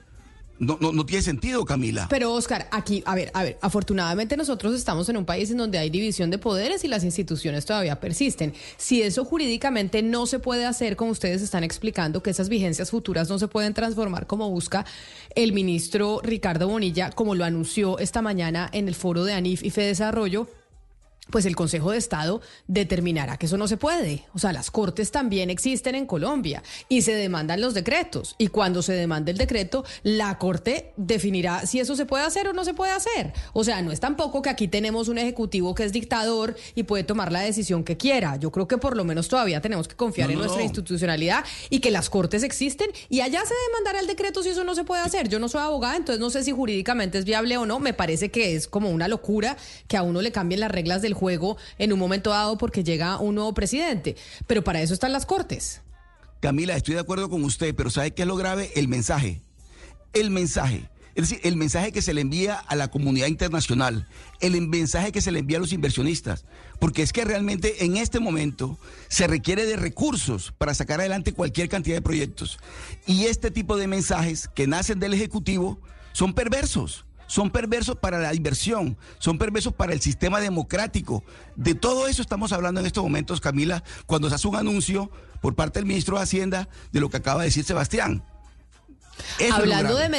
Hablando de mensajes, que eso que usted dice a la comunidad internacional, mensaje importantísimo, se le da al mundo y sobre todo a aquellos hombres que creen que tienen la facultad de hacer lo que quieran con las mujeres, por más famosos y populares que sean, sí que tenga una consecuencia. Y hago referencia al mensaje que está enviando la justicia española por la condena de Dani Alves. Claudia, Ana Cristina, condenaron a Dani Alves finalmente a ¿cuánto? 4 años y medio de cárcel por cuenta de lo que pasó en esa discoteca en donde ya se comprobó que sí abusó de una mujer en su momento. Sí, Camila, él podría salir antes, como a los 3 años, porque, bueno, se le puede rebajar la pena mínima por el delito de agresión sexual, que ahora se vuelve de seis años. Pero el punto acá importante, Camila, que me parece para destacar es que el fallo en contra de Dani Alves refuerza lo que se viene diciendo desde hace mucho tiempo. Solo sí es sí. ¿Qué quiere decir esto? Hay que, tanto hombres como mujeres deben tener claro qué es el consentimiento a la hora de hacer una aproximación de tipo sexual. Y hay una parte muy importante del fallo que indica, pues porque parte de lo que él decía es que ella fue insinuante con él, que le bailó de no sé qué manera y para él esto fue pues como una carta blanca para hacer con ella lo que él quisiera, y resulta que lo que este fallo pues ratifica es que la persona puede en cualquier momento de la relación sexual decir hasta aquí, y de aquí, o sea, uno puede querer por ejemplo caricias, besos, pero no penetración. y así el hombre esté en una pues en una erección o demasiado excitado, lo que sea, pues tiene que parar, porque solo sí es sí, y si le dicen no en determinado momento de la relación, pues tiene que parar, y si no se constituye un abuso sexual. Y esto pues abre un montón de conversaciones, porque seguramente muchos van a decir, pero es que eso es imposible, pero es que entonces si ya está, porque acuérdense que hay las famosas frases que son horribles, pero pues las voy a decir, como que es una calientahuevos, ¿no? Que los hombres se ofenden cuando las mujeres no quieren llegar hasta el final, cuando ha habido cierta aproximación sexual. Bueno, pues hoy en día eso está protegido, y si no atienden esa solicitud de la mujer, pues entran en un abuso sexual. Hay que mirar, Claudia, que el Tribunal Superior de Cataluña, pues la fiscal era una mujer, y también hay una cosa muy curiosa, y es que a Dani Alves lo estaba defendiendo una mujer. La abogada de Dani Alves, la defensa de él era Inés Guardiola. Pues para mí es muy difícil, a mí me cuesta mucho entender que una mujer defienda a un violador. Y este fallo tiene unos apartes muy interesantes, porque el tema del consentimiento en este momento es de mucha discusión en España. ¿Por qué? Porque se habla que siempre el consentimiento es que sí, y que uno supone que el sí es ya sí de ahí para adelante. Aquí en el fallo dicen cosas muy pertinentes, digamos, muy particulares. Por ejemplo, que un tocamiento no quiere decir sí, sino que un tocamiento puede ser eso, y que no tiene que ir más allá, que cuando empieza una relación o empieza pues esta manera de estar juntos, hay que preguntar antes y durante la relación si se accede o no. O sea, el consentimiento no es usted tuvo una lucecita verde y siga derecho. Ahí el tribunal está diciendo, hay señas de que usted tiene que parar. Pues además que la descripción de lo que hizo Dani Alves es horrible, porque la tiró al piso, ella gritaba que no quería, y él la penetró vaginalmente, que es terrible. Entonces eso por una parte, el fallo. Y lo otro que quería comentar es la manera en cómo hemos cubierto este caso, el periodismo.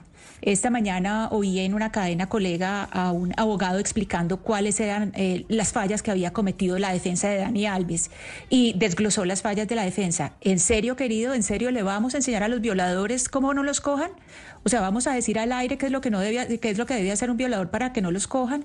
Hay que tener mucho cuidado y mucho tacto en cubrir este tipo de temas, pues porque esto no es charlando.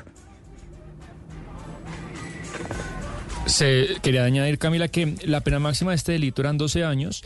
La fiscalía pidió 9, pero esta mañana filtró algo pues que a mí me llamó mucho la atención los medios brasileños sobre el tema, y es, se le da la pena que a Claudia y Cristina dijeron, pero se le reducen 2 años, porque ahí pues existe como Alves tuvo la posibilidad de reparar a la víctima, cubriéndole todos los gastos judiciales y dándole 150,000 euros. Y adivine quién pagó esos 150,000 euros. A mí me pareció impresionante. Lo pagó Neymar.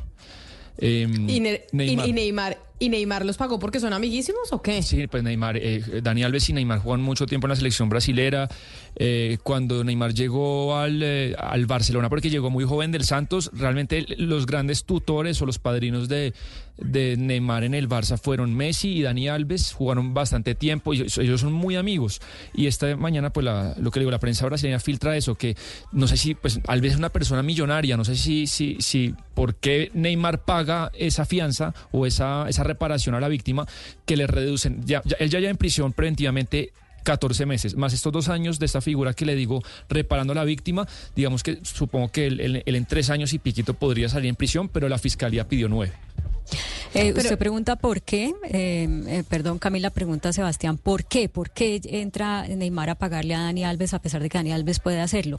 Eso se llama patriarcado y se llama el pacto de machos que se da en el patriarcado, porque es que realmente lo que implica este fallo pues es algo que pone a los hombres a tener que, quieran o no, reflexionar sobre cómo va a ser su aproximación sexual hacia las mujeres, y a entender que las mujeres no estamos ahí a disposición como si fuéramos objetos, que nos tienen que consultar, que hay niveles de la relación sexual para los cuales pues no pueden darse por entendido que la mujer está ahí dispuesta, o que cuando, como he oído pues que hay hombres que dicen, no, pues le hice el favor de estar con ella porque creen que es que uno se está muriendo, es porque los más famosos poderosos o porque los más billetudos pues se lo pidan a uno, que es como se dice coloquialmente. Entonces esto cambia unos códigos del relacionamiento entre hombres y de cómo los hombres entienden la relación entre las mujeres. Entonces pagar esto es una forma de decir, el fallo es una afrenta a lo que nosotros entendemos como masculinidad, y eso se llama machismo y se llama patriarcado.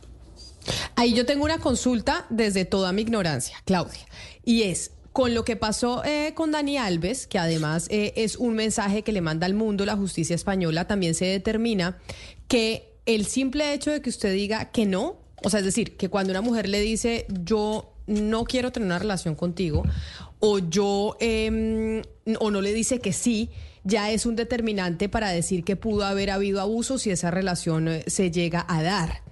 ¿Qué pasa si una mujer, pregunto y no me vayan a matar aquí, mejor dicho, no da su consentimiento, o por lo menos no sabemos si lo da o no lo da, y después de haber tenido la relación dice, no, es que yo le dije que no, que no quería tener ninguna relación con él, y la relación efectivamente se da, y el personaje, el hombre acusado, dice, pero a mí ella nunca me dijo que no? Tuvimos la relación y fue consentida y estuvimos juntos y ella no me dijo sí explícitamente, sí, sí quiero darme besos contigo, sí, sí me quiero acostar contigo, pero yo pues entendí por sus actitudes que sí estábamos bien juntos, y de repente después me acusan de que ella me dijo que no quería tener la relación sexual, que entiendo es uno de los debates que está existiendo hoy en día. ¿Eso cómo se maneja?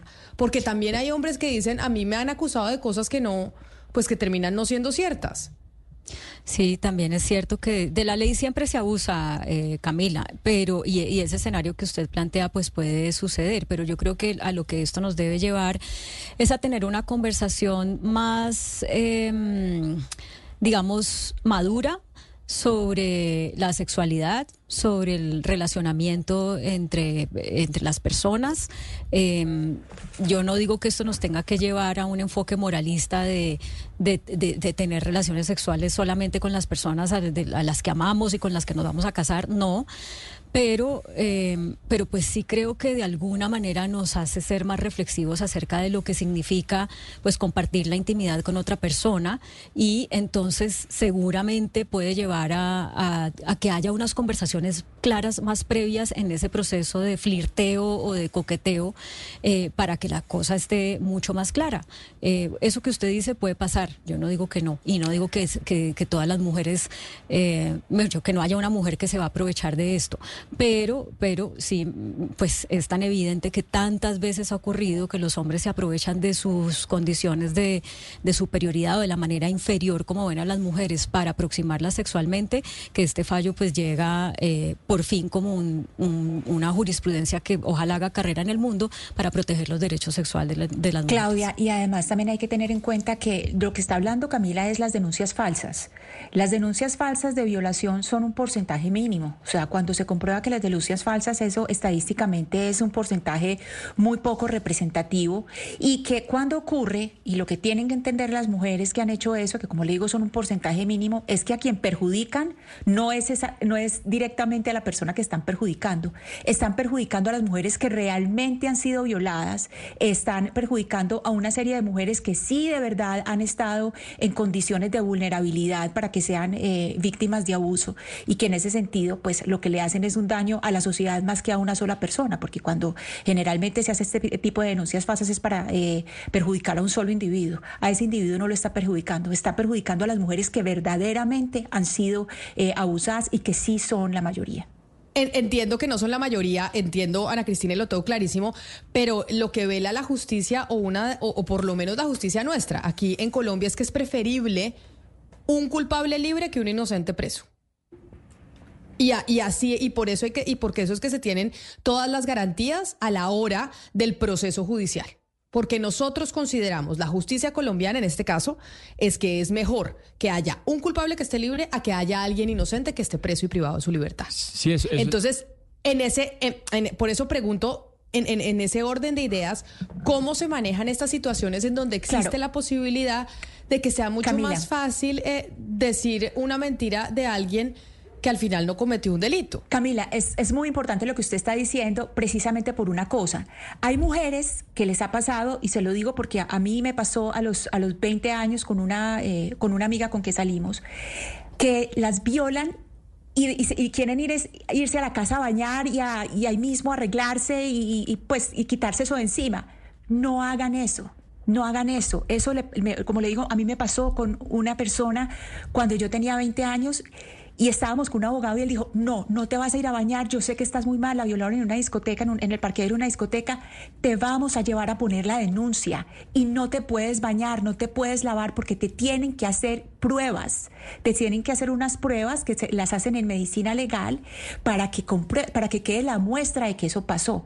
Por ejemplo, en este caso que le estoy contando, sí pudo llevarse todo, pues si a la persona le salió a cacho, al violador, y esto le estoy diciendo una cosa que pasó hace 25 años, porque hicimos todo el procedimiento. Entonces aquí es muy importante, cuando les pase algo, por favor, traten de inmediatamente contarle a alguien que eso acaba de pasar y no se quiten las pruebas de que eso sucedió, sino que inmediatamente se debe ir a hacer la denuncia. Pero, por ejemplo, Camila, en el caso de Alves, que se pudo probar, en estos casos muchas veces no hay pruebas y lo que usted dice es el testimonio de la víctima o hipotética víctima, y acá hubo tres cosas que fulminaron a Dani Alves. Uno, él tuvo tres contradicciones en sus declaraciones, rectificó tres veces su versión y las versiones no eran compatibles con las anteriores. Dos, uno de los vigilantes de la discoteca Sutron, que se llama así donde ocurrió el hecho, grabó la escena cuando la niña o la chica estaba saliendo a la discoteca llorando y muy afectada, y grabó esa parte. Y tres, las cámaras internas de la discoteca sí grabaron la parte cuando Dani Alves y la chica entran al baño y quedan 15 minutos encerrados y se ve que ella sí sale como alterada o afectada. Entonces, todas las piezas pues hicieron que lo de Alves fuera indefendible. Claro que sí. Son las 11 de la mañana, 40 minutos. Yo voy a hacer una pausa cortita. Esta, sin duda alguna, es una noticia internacional que le manda un mensaje y al mundo y a esos hombres que se creen que pueden pasar impunes después de una agresión sexual a una mujer, o incluso esos hombres que se creían tan poderosos como Dani Alves, porque los futbolistas terminan siendo muy poderosos y que podían hacer lo que quisieran sin que la justicia llegara a sus puertas. Vamos a hacer una pausa y cuando regresemos vamos a hablar de los proyectos eólicos en La Guajira, porque hablamos todo el día de la transición energética, de qué potencial eólico tenemos nosotros en el país, y pues parece que aquellos proyectos eólicos que estábamos empezando a tener, pues no van a ser tan exitosos o se van a ir. Ya vamos a entender de qué es lo que estamos hablando. Hacemos una pausa y volvemos.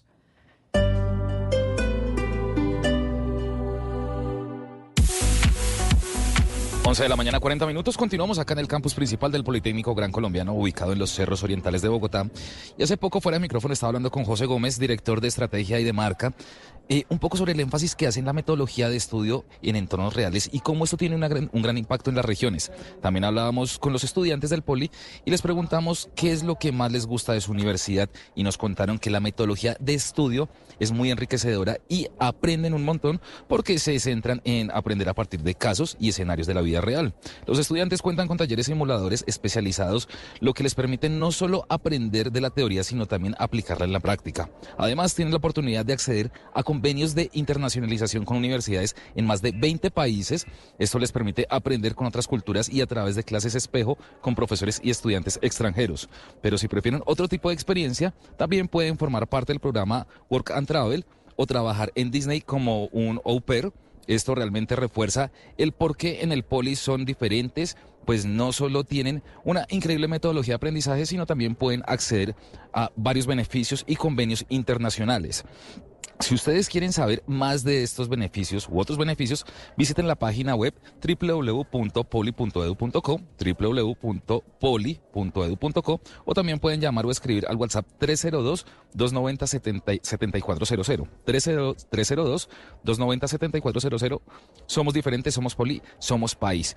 Ustedes ya lo saben, para que visiten, investiguen, averigüen, porque tienen todos los beneficios y lo mejor es que está llegando a muchas partes del país donde realmente todo esto ayuda para formar obviamente un mejor país, una mejor comunidad, y que mejor que obviamente con los mejores, con los que lo están asesorando y les pueden dar estas oportunidades o guiar en estas necesidades para poder llegar a explorar mucho más su carrera y todo lo que usted quiere ejercer para su vida profesional. En un momento los con más información acá desde el Politécnico Gran Colombiano.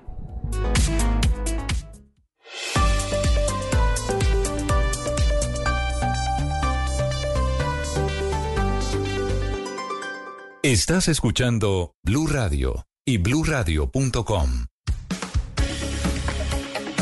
Antes de irme para el departamento de La Guajira a hablar de los proyectos eólicos, Oscar, quiero preguntarle sobre lo que está pasando en Barranquilla, que me parece aterrador. De los frentes de comerciales más afectados es el de los tenderos.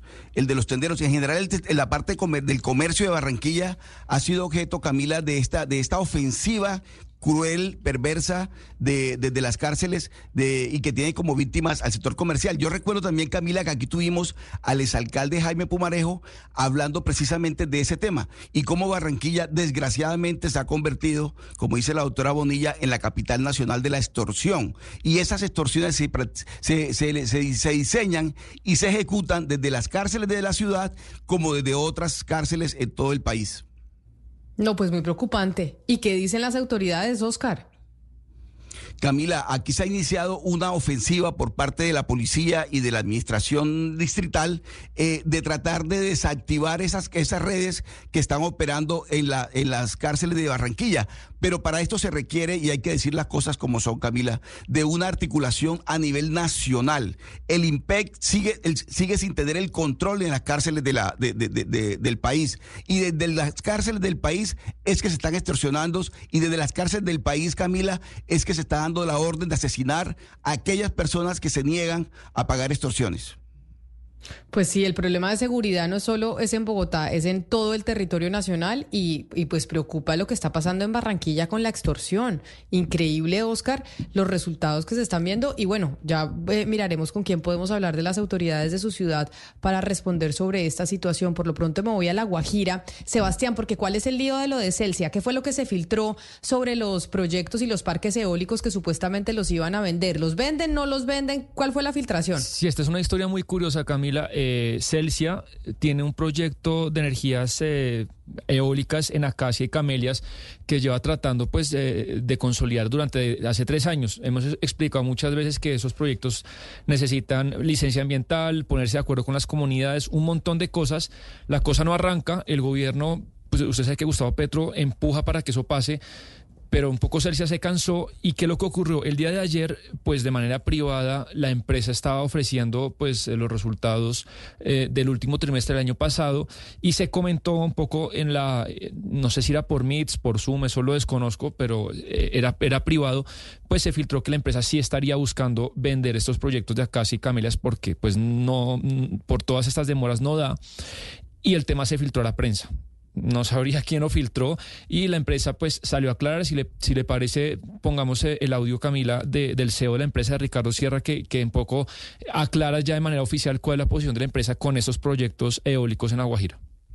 Sí, le dimos primero que todo un reporte a nuestros accionistas e inversionistas de los buenos resultados de cierre de 2023, del anuncio de un dividendo que crece un 9,5%, del programa de readquisición de acciones que viene supremamente bien y de la invitación a todos a que nos acompañen el 20 de marzo en nuestra asamblea de accionistas. Igualmente hubo muchas preguntas y entre ellas hubo una en particular sobre el desarrollo de nuestros proyectos en Guajira. En esto les cuento, nosotros tenemos 330 megavatios de desarrollo en proyectos en Guajira que han sufrido todas las vicisitudes que son conocidas por todo el país. Es problemas con las consultas previas, con las comunidades para poder cerrar todas las consultas previas, las demoras en obtener y modificar las licencias ambientales, han sido unas demoras bastante largas, y también las imposibilidades técnicas para desarrollar los proyectos a raíz de que las líneas colectoras se han demorado mucho. Bueno, eso y muchas otras cosas que han pasado, hasta proyectos que en fase de construcción se han tenido que retirar. Todo esto ha llevado a que, una vez terminado todo el proceso de licenciamiento, pues la compañía va a tener abiertas todas las posibilidades, y una de ellas claramente es la posibilidad de la venta de esos proyectos frente a todo lo que les acabo de comentar. Celsia es una empresa de energía del grupo Argos, que para poner en contexto, pues es una empresa que produce energía de renovables, es decir, de agua, de hidroeléctricas, del sol con paneles solares y de viento, como es la que estamos hablando de La Guajira, y tienen proyectos en Colombia, en Panamá, en Costa Rica y en Honduras. Esta es una de las empresas, si no la empresa más grande, Sebastián, que está estructurando o que estaba estructurando proyectos de energía renovable utilizando el viento en La Guajira. ¿Celsia es la más grande o había otra más grande que Celsia? No sé si la más grande, pero sí es una de las dos empresas más grandes generadoras de energía del país, sin ninguna duda. Y estos proyectos que son claves para el gobierno, Camila, pues se sabe que la empresa ya tiene la intención de venderlas por el momento. Pues déjeme saludar a Alexandra Hernández, que es la directora ejecutiva de CER Colombia, que es la Asociación de Energías Renovables del país, para preguntarle sobre eso. Si se venden entonces estos proyectos del Celsia, ¿cómo queda ese proceso de transición energética y de encontrar energías renovables en nuestro país? Directora Hernández, bienvenida, gracias por acompañarnos. Gracias, Camila, buenas tardes, un saludo a usted y a toda la audiencia de Blue Radio. Bueno, además de Celsia, pues en Guajira tenemos identificados 10 proyectos más que están en trámites de licencias ambientales desarrollados por otras compañías, ASPM, Grupo de Energía de Bogotá, Empresa de Energía de Portugal, en fin, y otros operadores más. Esperamos, pues creo que hay dos mensajes, creo que nos deja la experiencia o el anuncio de las consideraciones que tiene Celsia independientemente de su libertad de decisión de empresa. Uno es el país, pues no puede olvidarse de La Guajira, no podemos olvidarnos del potencial que tiene estos proyectos eólicos, no solo porque Colombia necesita esa energía nueva para atender el consumo creciente de los colombianos, sino porque también esos proyectos eólicos pueden ser pilares de desarrollo también, de acceso a energía, agua, proyectos de desarrollo social de las comunidades guayús. Tanto en alta como media como en la baja Guajira. Entonces, pues ahí hay una lección que tenemos que aprender como país y apoyar el desarrollo de estos proyectos. Sí, presidenta Hernández, Celsia decía que pues esta es una de las alternativas debido a las demoras y las dificultades en el desarrollo, y ustedes en CER Colombia, en el informe de gestión que entregaban hace más o menos un mes, alertaban que había unos 6 proyectos que estaban en estado crítico, que debían haber entrado ya en funcionamiento, pero que no habían podido hacerlo. ¿Cuáles son esas demoras y esas trabas que están identificando ustedes para los proyectos de energía renovable? Esos 6 proyectos del informe que presentamos hace un año, hace unas semanas, corresponde a los proyectos que asumieron obligaciones en las subastas que organizó el Ministerio de Minas y Energía entre el año 2019 y el 2021. No todos están ubicados en Guajira. El problema que han tenido estos proyectos es que asumieron obligaciones de entrega de energía que deberían, que están honrando desde el año pasado, pero los proyectos, las operaciones no han podido arrancar.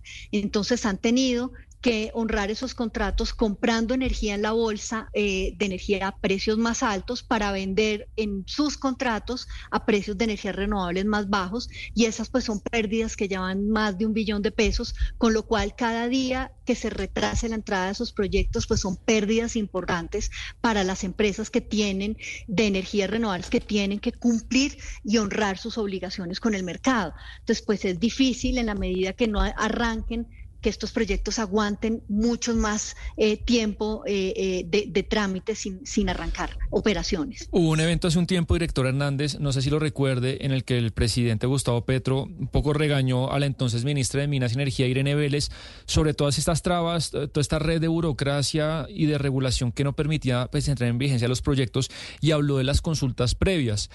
Desde ese regaño, que no recuerdo la fecha, no sé si usted la recuerde, ¿qué ha hecho el gobierno por mejorar todas esas trabas, la relación con las comunidades, la licencia ambiental, o en su opinión desde entonces todo sigue igual?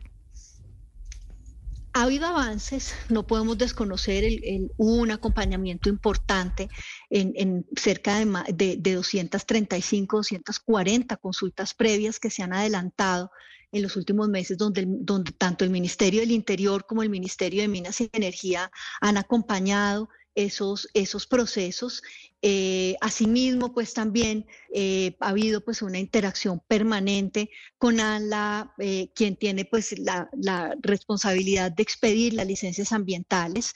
Sin embargo, pues todavía tenemos un camino por recorrer de parte y parte. Sin duda alguna, las empresas debemos seguir aprendiendo en el proceso de tanto de las consultas como en mejorar nuestros estudios, la calidad de los estudios que presentamos, pero también ahí hay una lección digamos desde el punto de vista de las autoridades por tener una mayor claridad en las reglas con las que se evalúan estos proyectos, con los requisitos que se piden, acotarlos a los verdaderos impactos, porque al final, pues el mismo presidente de la República en estas menciones que ha pedido pues a sus carteras mayor coherencia, es que pues finalmente son proyectos que tienen mucho menor impacto ambiental, que van a traer unas menores emisiones atmosféricas de gases de efecto invernadero y que por ende pues debemos aterrizar las expectativas en los impactos y lo que pedimos en los estudios de ambientales para los trámites de licencias acotados a los verdaderos impactos de estos proyectos. Entonces, ahí hay un camino que recorrer por parte de todos los involucrados. Pues, directora Alexandra Hernández, yo le cuento que me informan que de la ANLA, en la ANLA están trabajando precisamente en emitir un comunicado haciendo varias precisiones sobre la licencia ambiental de los proyectos de Celsia en La Guajira, y que ese comunicado en el que está trabajando la ANLA para hablar sobre esos proyectos de Celsia de La Guajira nos va a dar muchas claridades al respecto de estas iniciativas. Muchas gracias por atendernos hoy aquí en Mañanas Blue. Muchas gracias a ustedes por la invitación. Feliz tarde. Es la directora ejecutiva de CER Colombia, la Asociación de Energías Renovables. Antes de irnos a hacer una pausa y con las noticias del mediodía a nivel local, tenemos directora de la COP16 en Cali. Anunció la ministra Susana Muhamad quién iba a ser la persona encargada de ese plan tan importante para el país, pero sobre todo para Cali. Lucas, ¿quién es? ¿Qué dijo la ministra Muhamad? Sí, señora Camila, tenemos directora de este evento muy importante, que es tal vez de los eventos más importantes que hemos tenido en nuestro país y que va a ser en Cali, recordemos, entre el 21 de octubre y el 1 de noviembre de este año. La directora va a ser Paula Duarte Corredor, que tiene una amplia experiencia en esto. Camila ha trabajado en ProColombia, por ejemplo, en Expo Dubai 2020 fue la directora del Pabellón Colombia, también estuvo en Expo Milán 2015 trabajando con ProColombia, en Expo Shanghai 2010. Mejor dicho, ampliamente conocida por haber manejado todos los pabellones de Colombia en las últimas grandes exposiciones. Entonces, Paula Duarte Corredor anuncia a Susana Muhamad, la nueva gerente de la COP16 aquí en Colombia. Pero además una mujer de carrera, o sea, viéndole la hoja de vida, impresionante la hoja de vida. Es ingeniera industrial de la Universidad de los Andes, empezó con Expo Shanghai en el 2010, siendo la directora de negocios en Expo Shanghai. Esto es gobierno Uribe, ¿no? O sea, viene desde el gobierno Uribe hasta el gobierno Petro. Qué maravilla, porque es una señora Santos, que tiene experiencia. Expo Dubai con Duque, sí señora, viene de a varios años atrás. Sí, y Expo Dubai con Duque, Expo Dubai Milán, el pabellón de Colombia en Milán en el 2015. Bueno, qué maravilla. Nombraron a una mujer supremamente experta en estos temas para ser la gerente de la COP16 para Cali. Esa es la noticia que acaba de dar la ministra de Ambiente, Susana Muhamad. Nos vamos con una pausa y regresamos con las noticias del mediodía.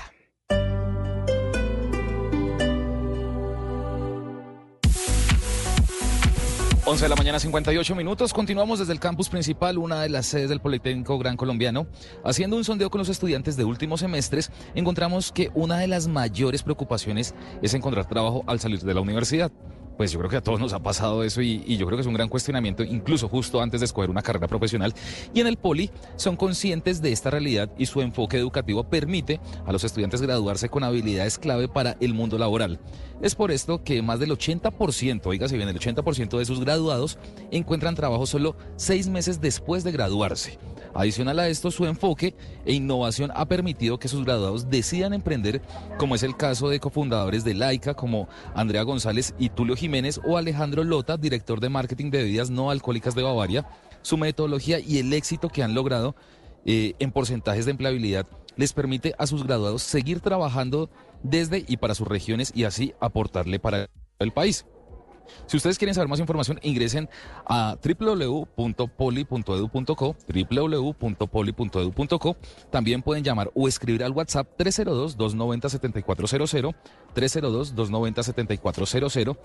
Es un tema donde hay que tener siempre presente todo esto y sobre todo también hoy en día la ventaja de la conectividad. Por eso es que en el Poli ustedes pueden inscribirse, matricularse, y todo lo pueden hacer también muy fácil, usar parte 24/7 de la conectividad que tienen con todo el tema del poli, para el tema de sus materias, algunos temas teórico-prácticos lo pueden hacer también a través de la página y de las plataformas que ellos tienen. Entonces, algo que nos puede facilitar realmente mucho el camino, ya que hay personas que, por ejemplo, a veces se les puede el tema de un horario de clase, con trabajos que están realizando. Pues vea, la ventaja de la virtualidad es que hoy en día los lleva a poder realizar este tipo de cosas. Más adelante volvemos con más información y un invitado que tenemos acá desde el Politécnico Gran Colombiano. ¿Tiene un producto natural para la tos? Naturalmente. Digan no, no, no a la tos con miel tertos. Con totumo, sauco, eucalipto, miel y propóleo. En Colombia son las 12 en punto. Buenos días, ¿tiene un producto natural para la tos? Naturalmente. Digan no, no, no a la tos con miel tertos. Con totumo, sauco, eucalipto, miel y propóleo. ¿Y qué otros productos de Natural Freshly tiene? Apetifor, que mejora el apetito. Fibofor, fibra fuertemente natural. ¿Y qué antiinflamatorio tiene? Finacid, la solución antiinflamatoria de origen natural. Solicite productos Natural Freshly. Tratamientos científicos con productos naturales. Es un fitoterapéutico, no exceder su consumo. Leer indicaciones y contraindicaciones en la etiqueta. Si los síntomas persisten, consulte a su médico. Registro IVA.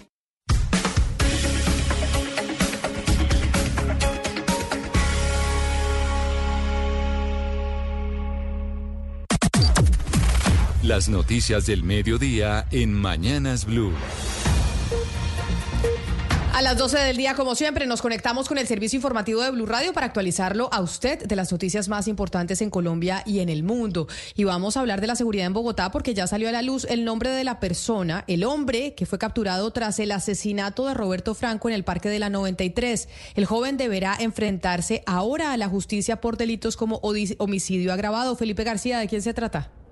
Hola Camila, sí señora, las autoridades revelaron la identidad del motociclista que fue capturado ayer en el Parque de la 93 luego del asesinato, recordemos, del empresario Roberto Franco. Se trata de Giancarlo Bermúdez, un hombre de 25 años que, según las autoridades, pues conducía una de las dos motocicletas utilizadas por los sicarios para perpetrar este crimen. Bermúdez fue capturado por la policía en el Parque de la 93 luego de esta persecución y luego de que no le encendiera la motocicleta en la cual iba a escapar el sicario. Este señor recibió unos impactos de bala, fue trasladado, Camila, a la clínica del Country, donde luego fue dado de alta y fue pues justamente capturado por la policía. La fiscalía en este momento se encuentra adelantando la solicitud de audiencia de legalización de captura contra Bermúdez, quien se enfrentará a cargos, como usted mencionaba, como homicidio agravado y porte y tráfico de armas de fuego, y de acuerdo con el ente investigador, este hombre podría enfrentar una pena de hasta 50 años de cárcel.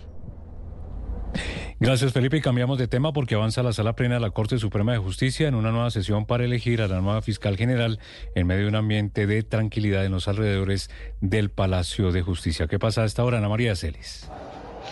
Pues mire, los magistrados de la Corte Suprema de Justicia continúan esta hora en sala plena, donde están votando nuevamente para elegir fiscal. La Corte ya realizó dos rondas de votaciones donde va ganando Amalia Pérez, sin embargo, aún no alcanza la mayoría para ser fiscal.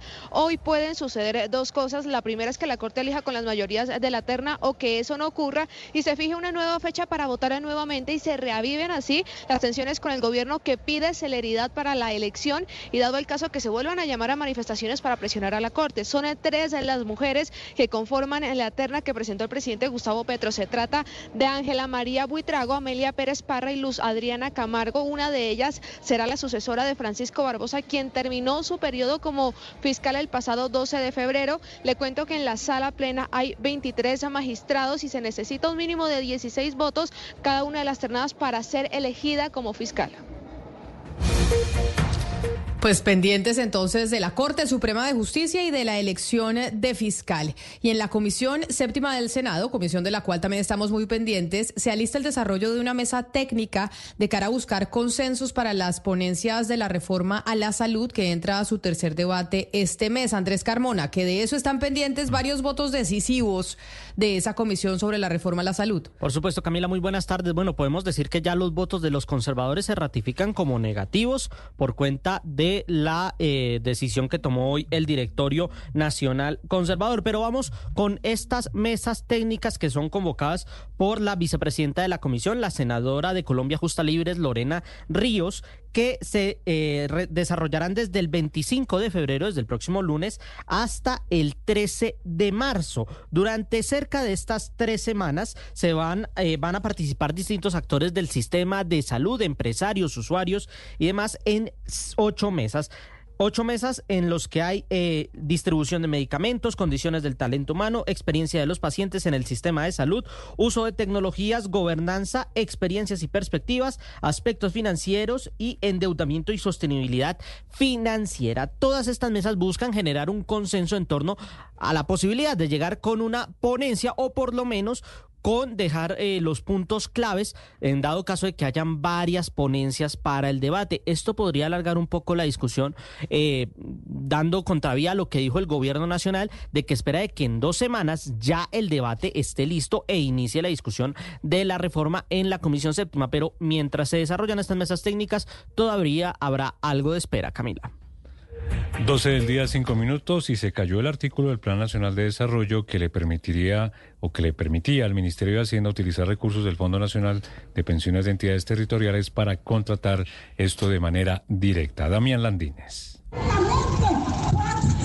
En medio de las movilizaciones que se desarrollan a esta hora en el Palacio de Justicia, la Corte Constitucional acaba de darle un nuevo golpe al gobierno de Gustavo Petro. Esta vez le tumbó un artículo del Plan Nacional de Desarrollo en el que se establecía que el Ministerio de Hacienda podía hacer uso de recursos del Fondo Nacional de Pensiones de Entidades Territoriales, FONPET, para contratación directa. Los magistrados estudiaron la jurisprudencia en la que se estableció que los artículos de los proyectos que son tramitados en el Congreso deben tener una relación con el propósito general de la iniciativa y en este caso no era posible confirmar esa relación.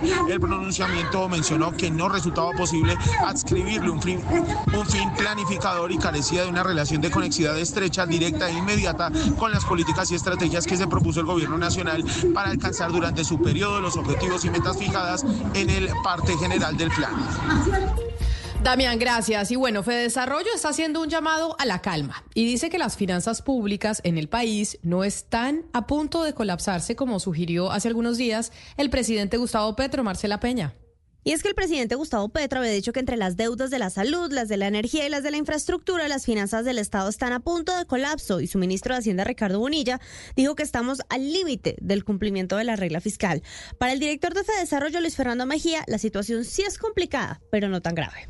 Que haya ese mensaje de tranquilidad. No hay un riesgo de colapso en las finanzas públicas. Estamos en una situación frágil, indudablemente, pero creo yo que la situación es manejable. Mejía además criticó la propuesta del gobierno de que sea el presidente en persona quien apruebe las vigencias futuras, porque eso es innecesario. Bastaría con que el presidente Petro vaya a las sesiones del Consejo de Política Fiscal, que es algo que otros presidentes han hecho en el pasado reciente para asegurarse de que salgan adelante los proyectos que les interesan. Además, le sugirió al gobierno modificar la reforma pensional para que le cueste menos a las finanzas públicas.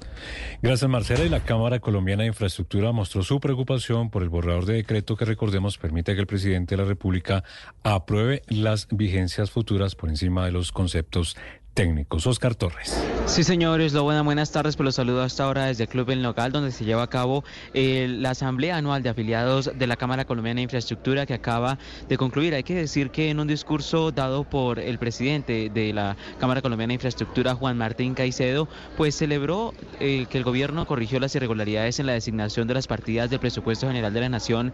Recuerde usted la polémica por los 13 billones de pesos que no estaban desagregados en el Presupuesto General de la Nación, o al menos en ese concepto técnico que tiene que dar el Ministerio de Hacienda.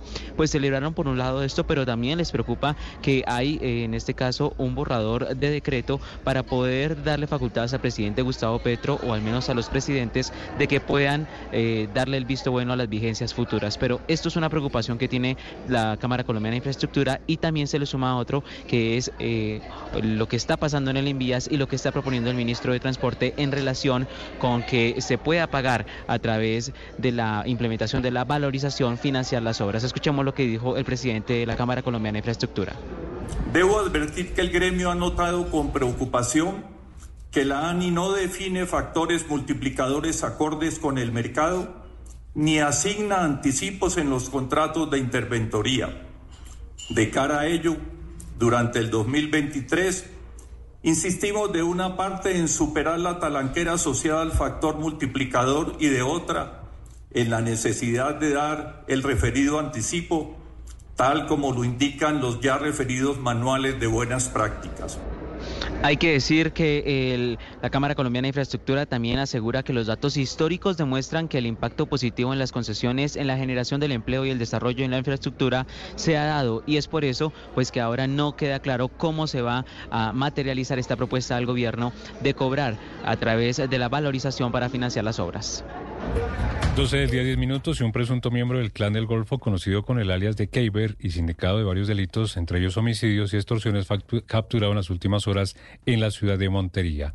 Adrián Jiménez. Soldados de la 11ª Brigada del Ejército lograron la captura en las últimas horas de alias Keiber en Montería, un presunto miembro de la subestructura Javier Yepes Cantero del Clan del Golfo. La operación, que se dio este miércoles en el casco urbano de la capital cordobés, fue posible gracias a diligencias de registro y allanamiento realizadas por el Ejército, lográndose la detención de este hombre mediante orden judicial. Según se pudo establecer, esta persona habría atentado contra la vida de otro hombre en el sector del Pital, ubicado en el municipio de Chinú, Córdoba, el general Eduardo Arias Rojas, comandante de la 11ª Brigada del Ejército. En este caso, el sujeto ya tiene un antecedente. Fuera de eso, las personas que logran hacer las llamadas indican que también anda armado, y por eso se actúa directamente con una orden de allanamiento, y efectivamente encontramos un arma corta, munición, que ya los entes de investigación, los peritos, comienzan a hacer las acciones si fue utilizada en el homicidio. Tanto el arma de fuego como las municiones fueron dejadas a disposición de la Fiscalía. Sí. Y nos vamos para el departamento del Quindío, porque las fuertes lluvias de las últimas horas en la zona norte del departamento generaron una creciente súbita en el río Quindío que atrapó a 2 mineros artesanales. Nelson Murillo. En medio de la creciente del río Quindío, los 2 areneros artesanales quedaron aislados en un pequeño islote. Desde allí, uno de los hombres se alcanzó a comunicar con su esposa a través del celular, contándole sobre la emergencia. La esposa llamó a los bomberos del corregimiento de Barcelona para reportar la situación y lograr así el rescate con manilas atravesando el río. Así, los rescatistas lograron extraer de las crecidas aguas a Arnovi Buitragüe, de 60 años, y Jorge Iván Ortiz, de 40. Los 2 hombres están sanos y salvos en sus hogares. Y cambiamos de tema, porque 200 tortugas cicoteas y más de 3.000 huevos de iguana fueron incautados por la policía en las vías del departamento de Bolívar. Dálida Orozco. Al interior de sacos y caguas de Icopor, 3 sujetos que fueron sorprendidos por las autoridades en el departamento de Bolívar transportaban 211 icoteas y más de 3.000 huevos de iguana que estaban listos para ser comercializados en vísperas de Semana Santa en diferentes municipios de la región. Una llamada de la comunidad alertó a los uniformados de la policía, que lograron esta incautación en la vía que comunica los municipios de Arroyo Hondo y Calamar. Los 3 detenidos deberán enfrentar un proceso judicial por el delito de aprovechamiento ilícito de recursos no renovables. Coronel Alejandro Reyes, comandante de la policía en Bolívar. Nuestros policías se percataron que en una de las cavas de Icopor escondían 3.000 huevos de iguana. Este sujeto fue capturado por el Grupo de Protección Ambiental y el Grupo de Carabineros, quienes vienen realizando operativos para evitar que se comercialicen este tipo de animales. Las icoteas fueron dejadas a disposición de Cardique para posteriormente ser liberadas en su hábitat natural. La noticia internacional. La noticia en el mundo está en Venezuela. Continúan las labores de búsqueda de las víctimas que fueron sepultadas por un derrumbe en la mina Buyaloca en el sur de Venezuela. Al menos 10 muertos se confirman. El reporte de Henderson Pérez de la Alianza Informativa Latinoamericana. Así es, gracias por este contacto. Las autoridades venezolanas al menos han contabilizado más de 10 muertos tras el derrumbe de la mina Buyaloca en esta zona sur del país. Estamos ubicados precisamente en el muelle de La Paragua, por donde son ingresados los cadáveres y heridos de la mina Buyaloca. También en horas de la madrugada, un grupo de personas sobrevivientes pasaron precisamente por este mismo lugar. Cabe destacar que para llegar a la mina por estas embarcaciones son aproximadamente más de 8 horas.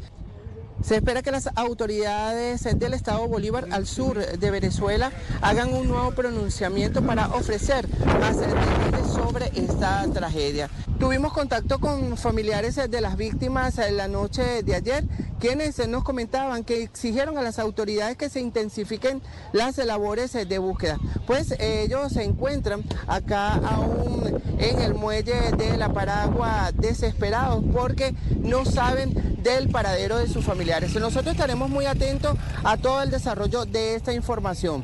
Desde el sur de Venezuela para la Alianza Informativa Latinoamericana, Anderson Pérez.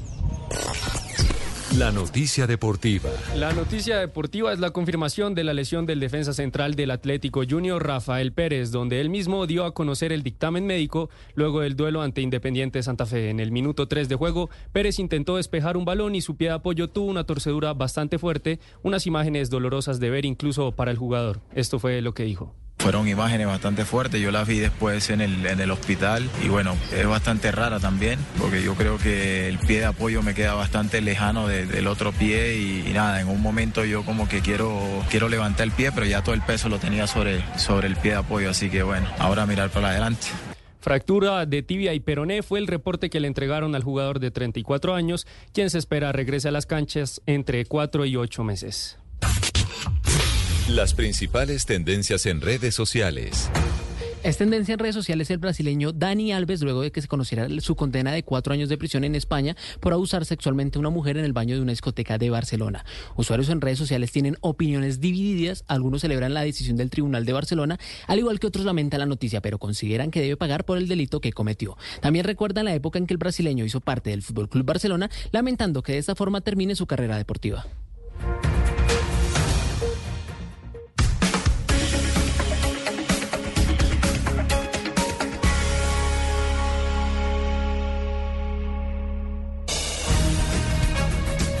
Libérate de los grupos armados organizados. Tú importas más. Integrantes de la segunda Marquetalia, de las disidencias. Sigue el camino del retorno a la legalidad. Llama ya al 320-222-6678.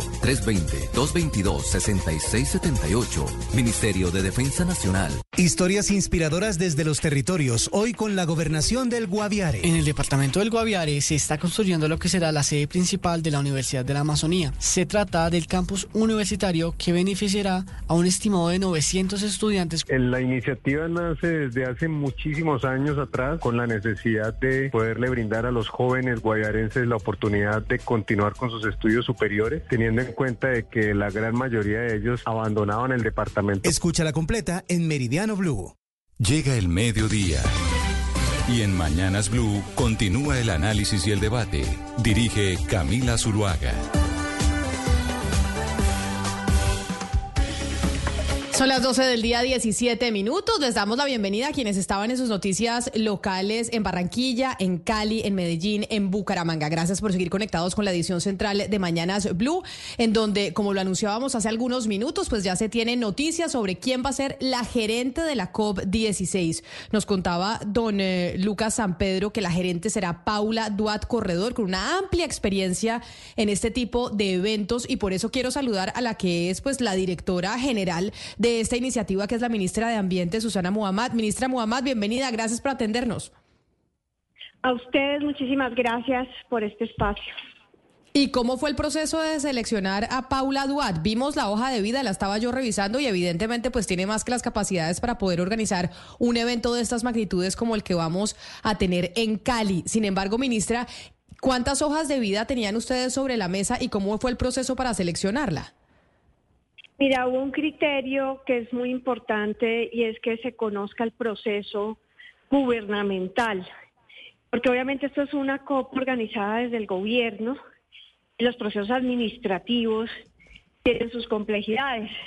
Entonces, con el Ministerio de Industria y Comercio vimos que funcionarios habían trabajado ya con ProColombia, habían coordinado la definición y constitución de eventos internacionales donde Colombia estuvo presente, y pues vimos en Paula una persona que tenía, digamos, toda esa experiencia de haber organizado la presencia de Colombia en varias ferias internacionales, pero al mismo tiempo la virtud de haber trabajado desde el gobierno y entender los procesos administrativos de una de las entidades que va a ser clave desde el Ministerio de Industria, Comercio y Turismo, que es ProColombia, y también Fontur, desde donde muchos de los procesos administrativos de esta COP se van a liderar.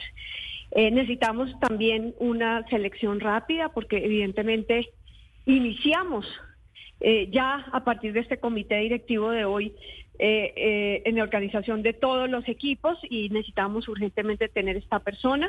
Y entonces fue un proceso rápido y de movilización interna desde el gobierno. Ministra, precisamente acaba de salir usted junto al canciller encargado Luis Gilberto Murillo, a la gobernadora del Valle Dilian Francisca Toro y al alcalde de Cali de ese primer comité directivo para ya empezar a planear lo que será la COP16. ¿Cómo les fue? ¿En qué va la COP? ¿Cuánto falta? ¿Qué esperan? Bueno, fue muy interesante porque creo que es un primer comité en donde aprobamos el esquema de gobernanza y el esquema administrativo y de organización, que es clave para poder poner unos motores de coordinación y articulación que funcionen. Nosotros no tenemos tiempo para que las cosas no funcionen y entonces eso era muy importante. Lo segundo, también pudimos escuchar las expectativas de la ciudad, del departamento, de la región del Pacífico, pero también la región pudo entender de qué se trata este evento internacional más a fondo y entender los retos y los compromisos que tiene el país. Entonces, acoplar esas expectativas mutuas fue fundamental. Hablamos también de todo el proceso que para ambas partes es absolutamente fundamental y para la posición de Colombia como anfitrión, que es la movilización social ciudadana y la más amplia participación y cómo garantizar eso durante el proceso de la COP y cómo trabajar en el proceso con Cali. Y con base en eso, entonces, creo que ya tomamos esas determinaciones y dejamos tareas muy concretas para el siguiente comité, que será el 6 de marzo en la ciudad de Cali. Ministra Muhamad, en términos de económicos, ¿cuánto tiene que poner la ciudad de Cali? ¿Cuánto es del gobierno? Es decir, esa repartición de cuánto pone usted y cuánto pongo yo, ¿cómo va distribuida?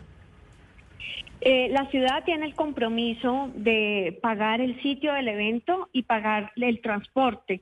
Las rutas de transporte se vuelven rutas exclusivas para las personas, exclusivas quiero decir, hay que hacer toda una organización logística de rutas de transporte con buses, con taxis, que estén permanentemente llevando y trayendo delegados del sitio del evento a los hoteles. Entonces, la ciudad se encarga en un primer momento de eso. Yo llamaría que aquí hay como tres niveles: el nivel esencial, que es todos los requisitos básicos para que la COP funcione, y luego hay otros valores agregados que queremos construir, sobre todo alrededor de la movilización social. Y el gobierno nacional se encarga del resto de los gastos y del compromiso de país sede. Precisamente una comisión de Cancillería del Comité Logístico sale para Cali el lunes a trabajar detalladamente todo el presupuesto, mirar todas las condiciones logísticas, y ya esperamos aprobar ese presupuesto final la próxima semana. Tuvimos presencia también del viceministro de Hacienda, porque también estamos viendo obviamente toda la organización administrativa para poner a funcionar los recursos. Ministra, para nadie es un secreto que la seguridad se está deteriorando pues en diferentes ciudades del país y en el país en general. Pues mire la situación de Bogotá, de la que venimos hablando durante toda la semana. En términos de seguridad, ¿quién va a ser el encargado y cómo se va a manejar ese asunto? Sí, hay un comité específico de seguridad que va a estar encabezado por el ministro de Defensa y el Ministerio de Defensa, donde estará la Gobernación del Valle, la Alcaldía, pero también Naciones Unidas. Esto, acuérdese que la zona azul, que es donde va a estar la zona de la negociación, se convierte en jurisdicción de Naciones Unidas a partir de cierta fecha. Viene seguridad específica de Naciones Unidas y toda esa coordinación precisamente se hará en ese comité, que será un comité reservado por obvias razones, pero que estará en cabeza del Ministerio de Defensa con la articulación de Naciones Unidas y la Alcaldía y la Gobernación. Ministra, se habla de más de 12.000 participantes en la cumbre de casi 200 países. ¿Quién define la participación de esas personas? Y le pregunto también, ¿cuántos jefes de Estado, presidentes, calculan ustedes van a estar presentes en la cumbre? Bueno, eso ya viene el esfuerzo y la campaña diplomática muy fuerte de Colombia, trabajando en la Cancillería con el Servicio Exterior Colombiano y con las embajadas. Normalmente hay dos tipos de delegados: están los negociadores de los países, que son delegaciones técnicas que vienen durante 2 semanas a hacer la negociación de la COP, y luego hay un segmento que llamamos segmento de alto nivel, en donde por lo menos vienen los ministros de todos los países para sellar la negociación política. Ese segmento de alto nivel es un momento muy especial de la COP, que tiene unos requisitos técnicos, logísticos y políticos muy importantes. Y en cuanto a jefes de Estado, eso se va confirmando a lo largo del tiempo, dependiendo obviamente de las características políticas de la COP. Hay que decir que a la COP de biodiversidad vienen mucho menos jefes de Estado que en la COP del clima, que se ha convertido como en la COP más de nivel más alto políticamente. Sin embargo, nosotros esperamos tener un posicionamiento muy fuerte del tema de la biodiversidad en zonas estratégicas como la Amazonía, el corredor del Pacífico Este tropical y el Caribe, y por lo menos contar con jefes de Estado de estos países, en lógica de poder hacer un puente entre la COP de biodiversidad en Colombia a la COP climática en Brasil, en Belén de Pará, que será además en la Amazonía, sí, en donde el clima y la biodiversidad, pues esa es una de nuestras misiones como COP en Colombia, que la naturaleza se vuelva uno de los pilares de la estrategia climática mundial. Sí, ministra, teniendo en cuenta la premura del tiempo, porque ya digamos es a la vuelta de la esquina el evento, ¿qué capacidad logística tiene la ciudad de Cali en lo que tiene que ver con capacidad hotelera, capacidad de resistir, de recibir la delegación de los turistas? La ciudad, ¿cómo se está preparando para este evento por la magnitud que tiene y por la premura que ya el evento es casi que a la vuelta de la esquina? Sí, claro, esto es un gran reto por haber tomado nosotros la sede, digamos, en ese momento, en la oportunidad en que Turquía renunció a la sede, y eso pues nos pone un ritmo muy rápido. La convención, cuando vino, evaluó ambas ciudades en términos de capacidad hotelera, bueno, todos los requisitos, y su concepto es que en ambas ciudades tienen las condiciones. El lunes habrá ya una reunión con todo el sector hotelero de la ciudad, con Cotelco, desde la Comisión Logística, precisamente para empezar a trabajar ese proceso. Se empiezan a hacer las reservas generales de hoteles, se va a hacer un sistema centralizado de manejo de esa logística, y esperamos entonces que ya con esa capacidad de la ciudad la podamos poner al servicio de todas las delegaciones. Ministra, entendiendo que esta COP se va a preparar con solo 7 meses de antelación, que es un tiempo menor a como al que usualmente se preparan las COP, ¿habrá algo que definitivamente esta COP no vaya a tener, como para también aterrizar las expectativas y que después no vayan a empezar las comparaciones odiosas que puedan ensombrecer el desarrollo del evento? No, la COP tiene que ser la COP, tiene unos requisitos mínimos y cuando asumimos ser país sede, pues se tiene que generar. Entonces creemos que a pesar del tiempo que tenemos, hemos asumido el reto de generar una COP, como se diría, con todas las de la ley y que cumpla los requisitos de Naciones Unidas, que tenga todas las garantías para que las delegaciones puedan tener una buena negociación, que tenga las garantías desde la presidencia en liderar, la presidencia es de Colombia, en liderar esa negociación, y que tenga las condiciones logísticas y las capacidades técnicas suficientes para tener una cumbre de estándar de Naciones Unidas. Pues ministra, muchas gracias y felicitaciones. Esperamos, y yo creo que todo el país está comprometido con usted y con los organizadores para que esto salga divinamente, porque sin duda va a ser muy importante para Cali y por supuesto para Colombia. Mil gracias, ministra Susana Muhamad, por habernos atendido.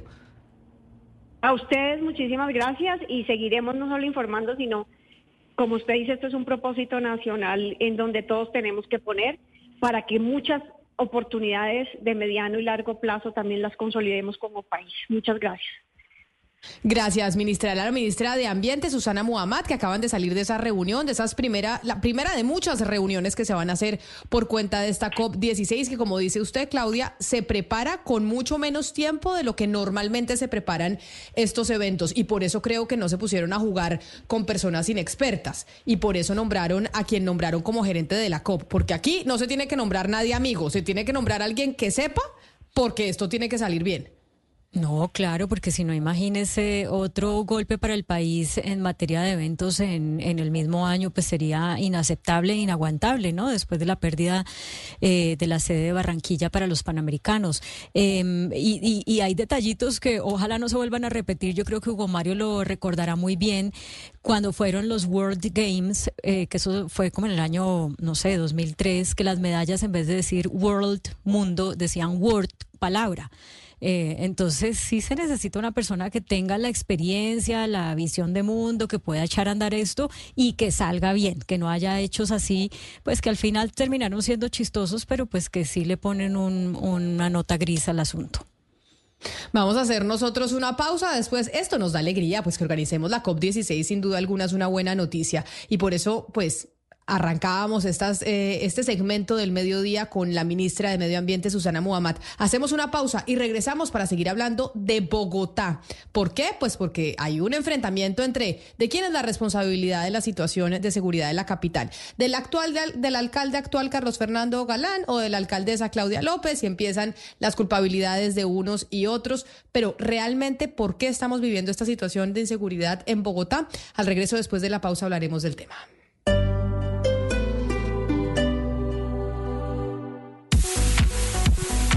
¿12:30? Continuamos acá desde el Politécnico Gran Colombiano. Oiga, y les quiero contar que recientemente, hablando con el rector, nos comentó llevando a cabo una labor importante desde las regiones de nuestro país, gracias a la virtualidad que permite el Poli ofrecer educación de calidad para todos. De hecho, en este momento estoy navegando por su campus virtual y debo decirles que, aparte de ser muy fácil de usar, está disponible 24/7. Eso es lo mejor. Lo mejor de todo es que cuenta con simuladores virtuales que permiten que los estudiantes aprender a manejar situaciones reales y preparándose aún mejor para ingresar al sector productivo. Entonces, es algo que ustedes pueden verificar, pueden chequear, es algo que me parece muy chévere, pero yo les dije que les tenía por acá un invitado, José Gómez, director de Estrategia y Marca. José, ya vamos finalizando, pero bueno, después de conocer todos estos beneficios y todo lo que nos ofrece el Poli, ¿qué mensaje le dejamos a los estudiantes y a todos los oyentes de Blue Radio? Bueno, Diego, yo creo que lo más importante es que tomen la decisión de iniciar un programa profesional. Los invitamos a que hagan parte de la familia del Poli. Nosotros tenemos entre técnicos, tecnólogos, carreras profesionales, especializaciones y maestrías. Nuestras inscripciones están abiertas. Pueden ingresar en este momento a poli.edu.co y registrarse. Inician clases en marzo. Entonces la invitación es a que pertenezcan al Poli. Adicional a eso, pues a través de un campus virtual que en realidad pueden estar, o sea, no tienen que ni decidir si trabajar o estudiar, sino que pueden hacer las cosas al mismo tiempo, ¿sí? Entonces pueden ser profesionales, pueden seguir creciendo profesionalmente, una plataforma disponible 24/7, con experiencias, con simuladores que en realidad pues los van a ayudar a enfrentar el mundo pues real, el mundo laboral. Entonces la invitación es a que vengan, a que hagan parte del Poli, a que se sumen a este proyecto, a que todos hablen y digan, pues quieren construir país. Y lo más importante, la campaña que tenemos ahorita en el Poli es: somos diferentes, somos Poli, somos país, porque sabemos que construir país se hace a través de la educación y llevar educación de calidad a todos los rincones. ¿Con qué? Con educación virtual que le permite acceso a todas las personas. José, muchas gracias. Los dejamos con toda la programación de Blue Radio, la alternativa.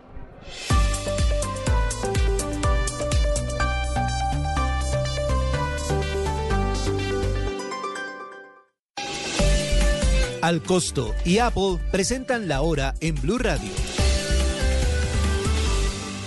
En Colombia son las 12:32. Encuentra en Al Costo la herramienta perfecta para aprender y crear.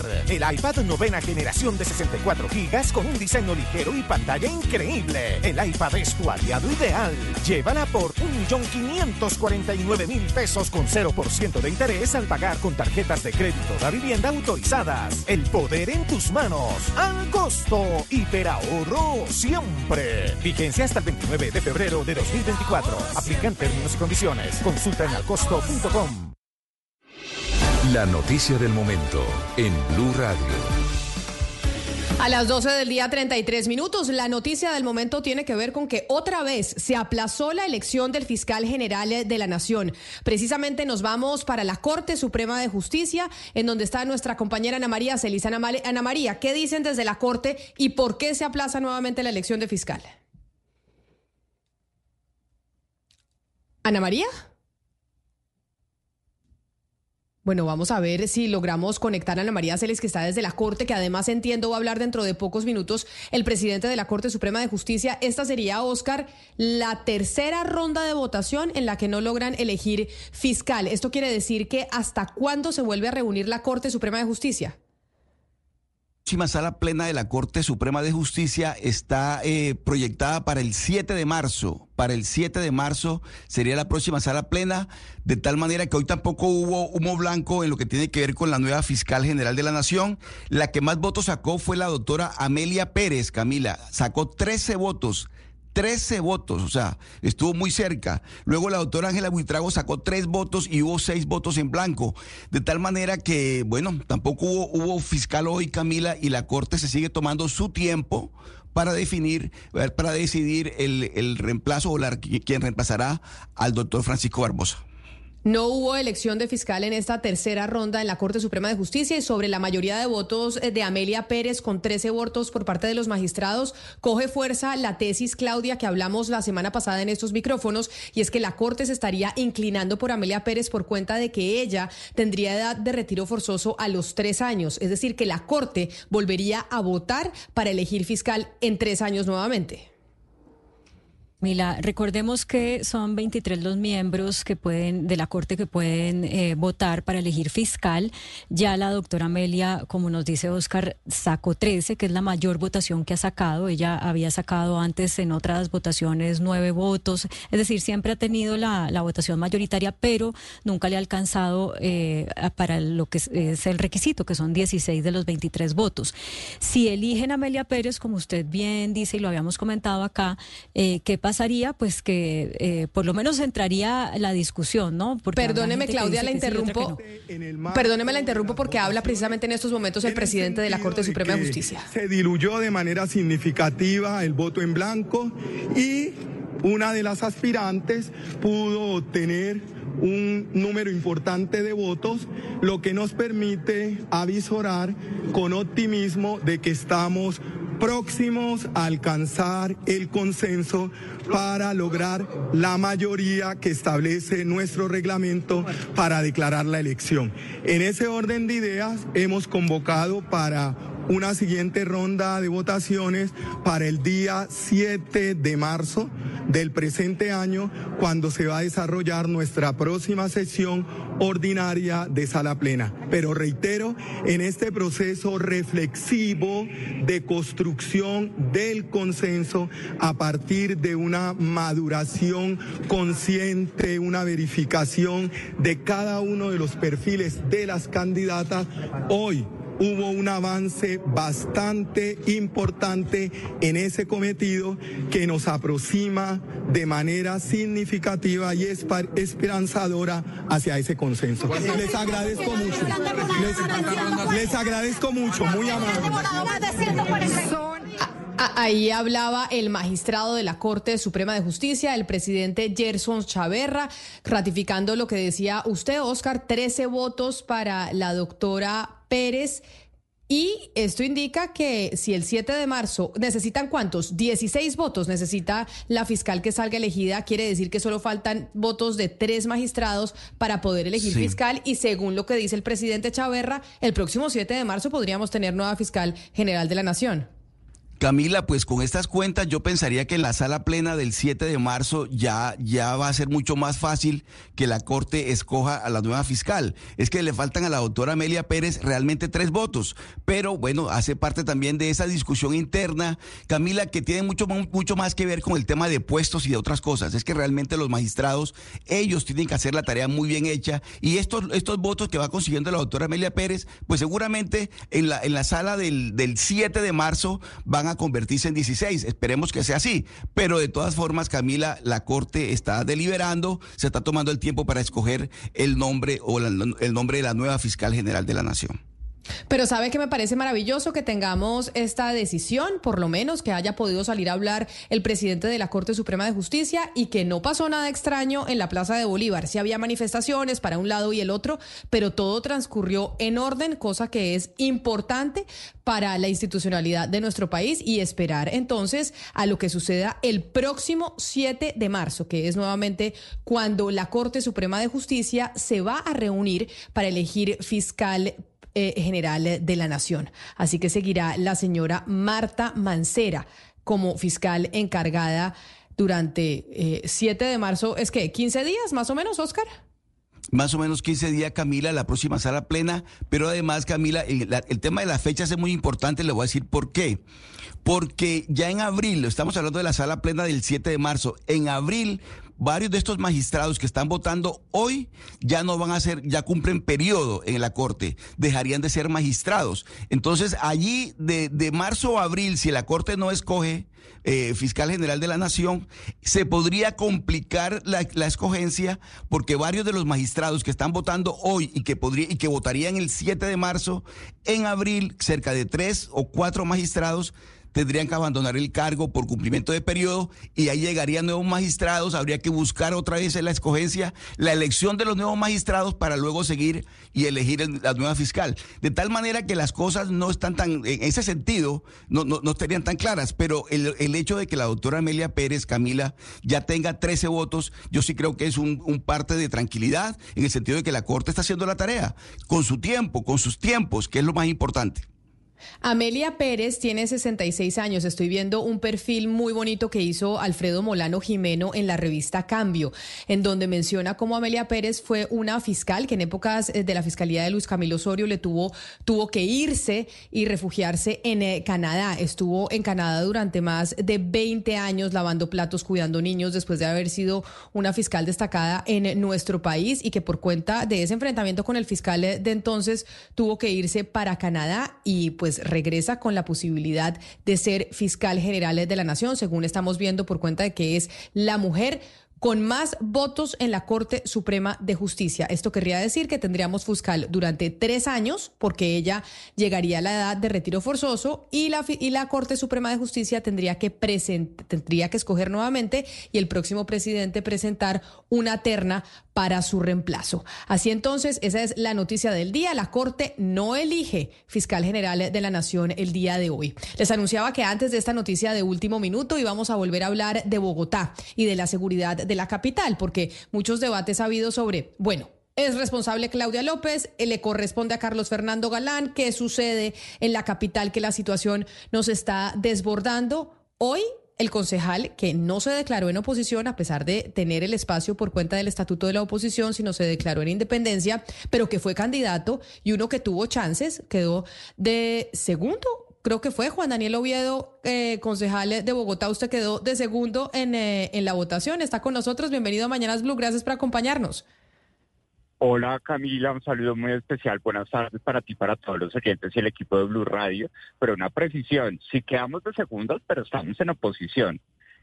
Yo pensé que usted se había declarado en independencia, concejal. No, nos declaramos en oposición desde el 29 de octubre, cuando recibimos los resultados, una oposición de carácter constructivo que ya ha dado luces frente a algunos llamados de atención que hemos hecho desde el Consejo para que la administración distrital pues dé línea rápidamente sobre decisiones fundamentales de la ciudad en materia de seguridad y en materia de ordenamiento territorial, como fue el debate de la Alo Norte. Pero aquí estamos, el objetivo es que la oposición sea útil y que ayude a resolver los problemas de la ciudad. Bueno, concejal Oviedo, entonces, usted que quedó de segundo y que estudió la situación de seguridad de la capital y tuvo debates con el alcalde Carlos Fernando Galán, frente a esta discusión que hay hoy en día, que es que ya en un mes y medio debería estar Carlos Fernando Galán entregando resultados de la seguridad, y otros que dicen que no, que esto es responsabilidad de lo que dejó Claudia López en la capital. Usted, que es el hombre de las cifras, cuéntenos, ¿qué es lo que pasa? ¿Cuál es la radiografía que usted, siendo candidato, pudo hacer y hoy como concejal tiene? Bueno, Camila, en primer lugar, en la primera radiografía es que sí hay un consenso, y el debate a la campaña de la alcaldía de Bogotá dejó claro que hay un déficit aproximado de 7.000 efectivos de policía que son necesarios para Bogotá.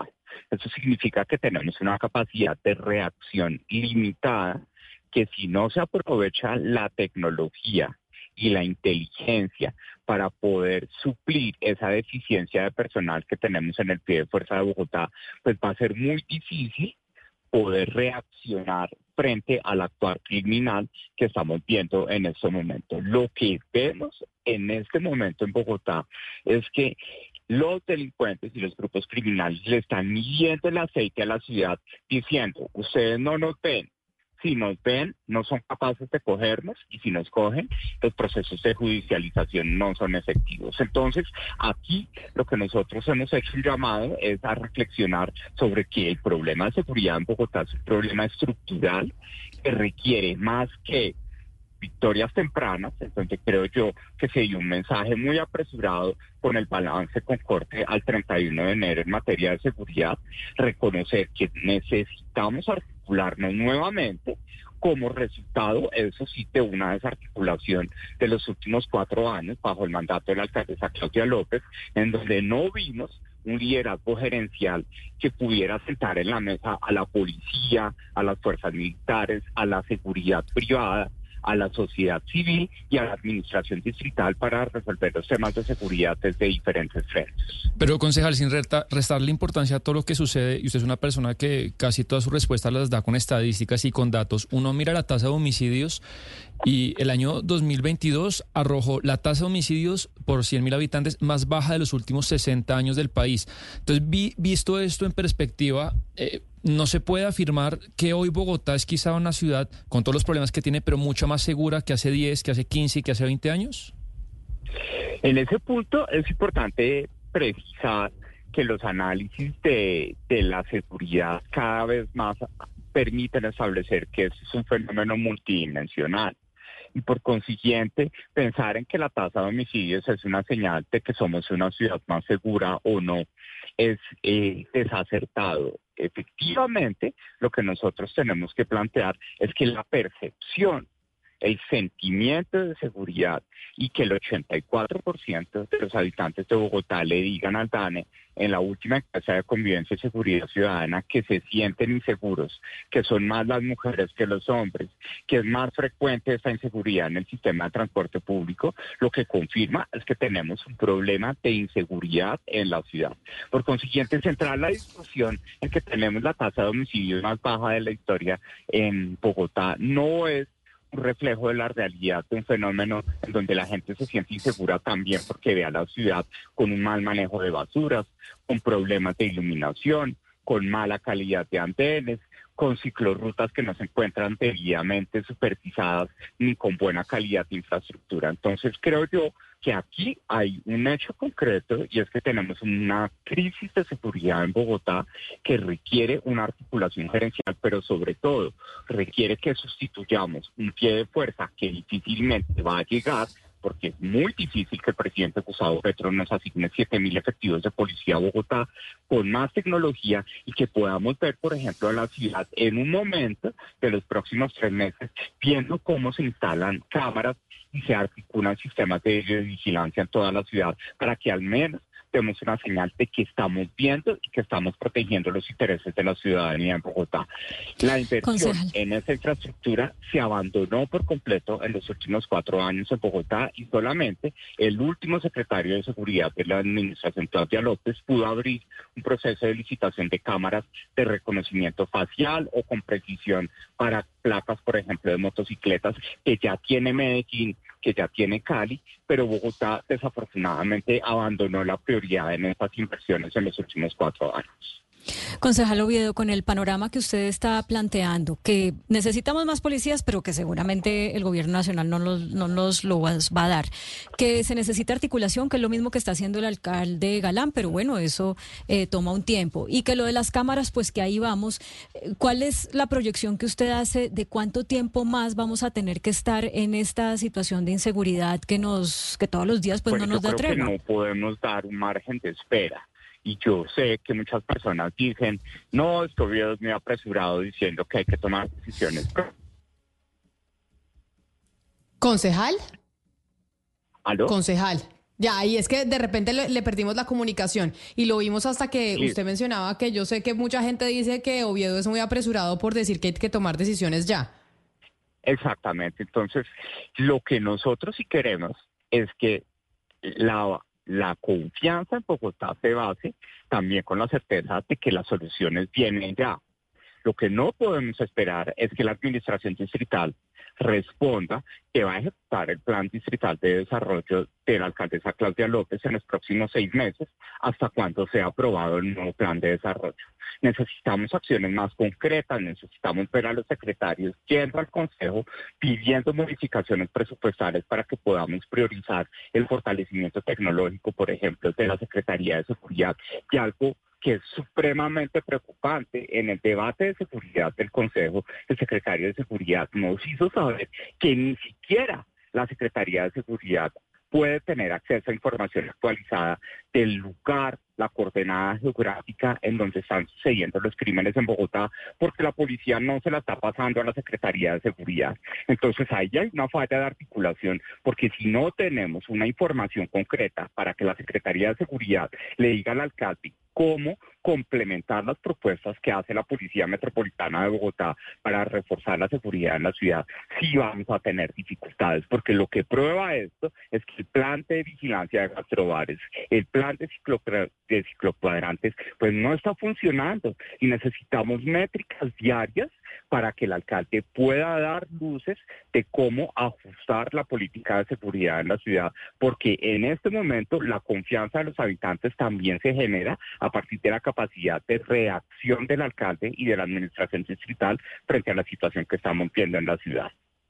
Pero mire, concejal Oviedo, entonces, si bien es cierto, usted dice acá tenemos un problema de falta de efectivos, de 7,000 efectivos que le faltan a Bogotá, pues esa es una cosa que no se va a solucionar pronto y no sabemos si el gobierno nacional le entregará ese número de efectivos a la capital.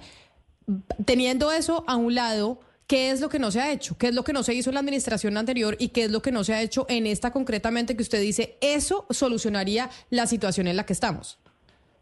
Bueno, primero, ¿qué no se hizo en la pasada administración?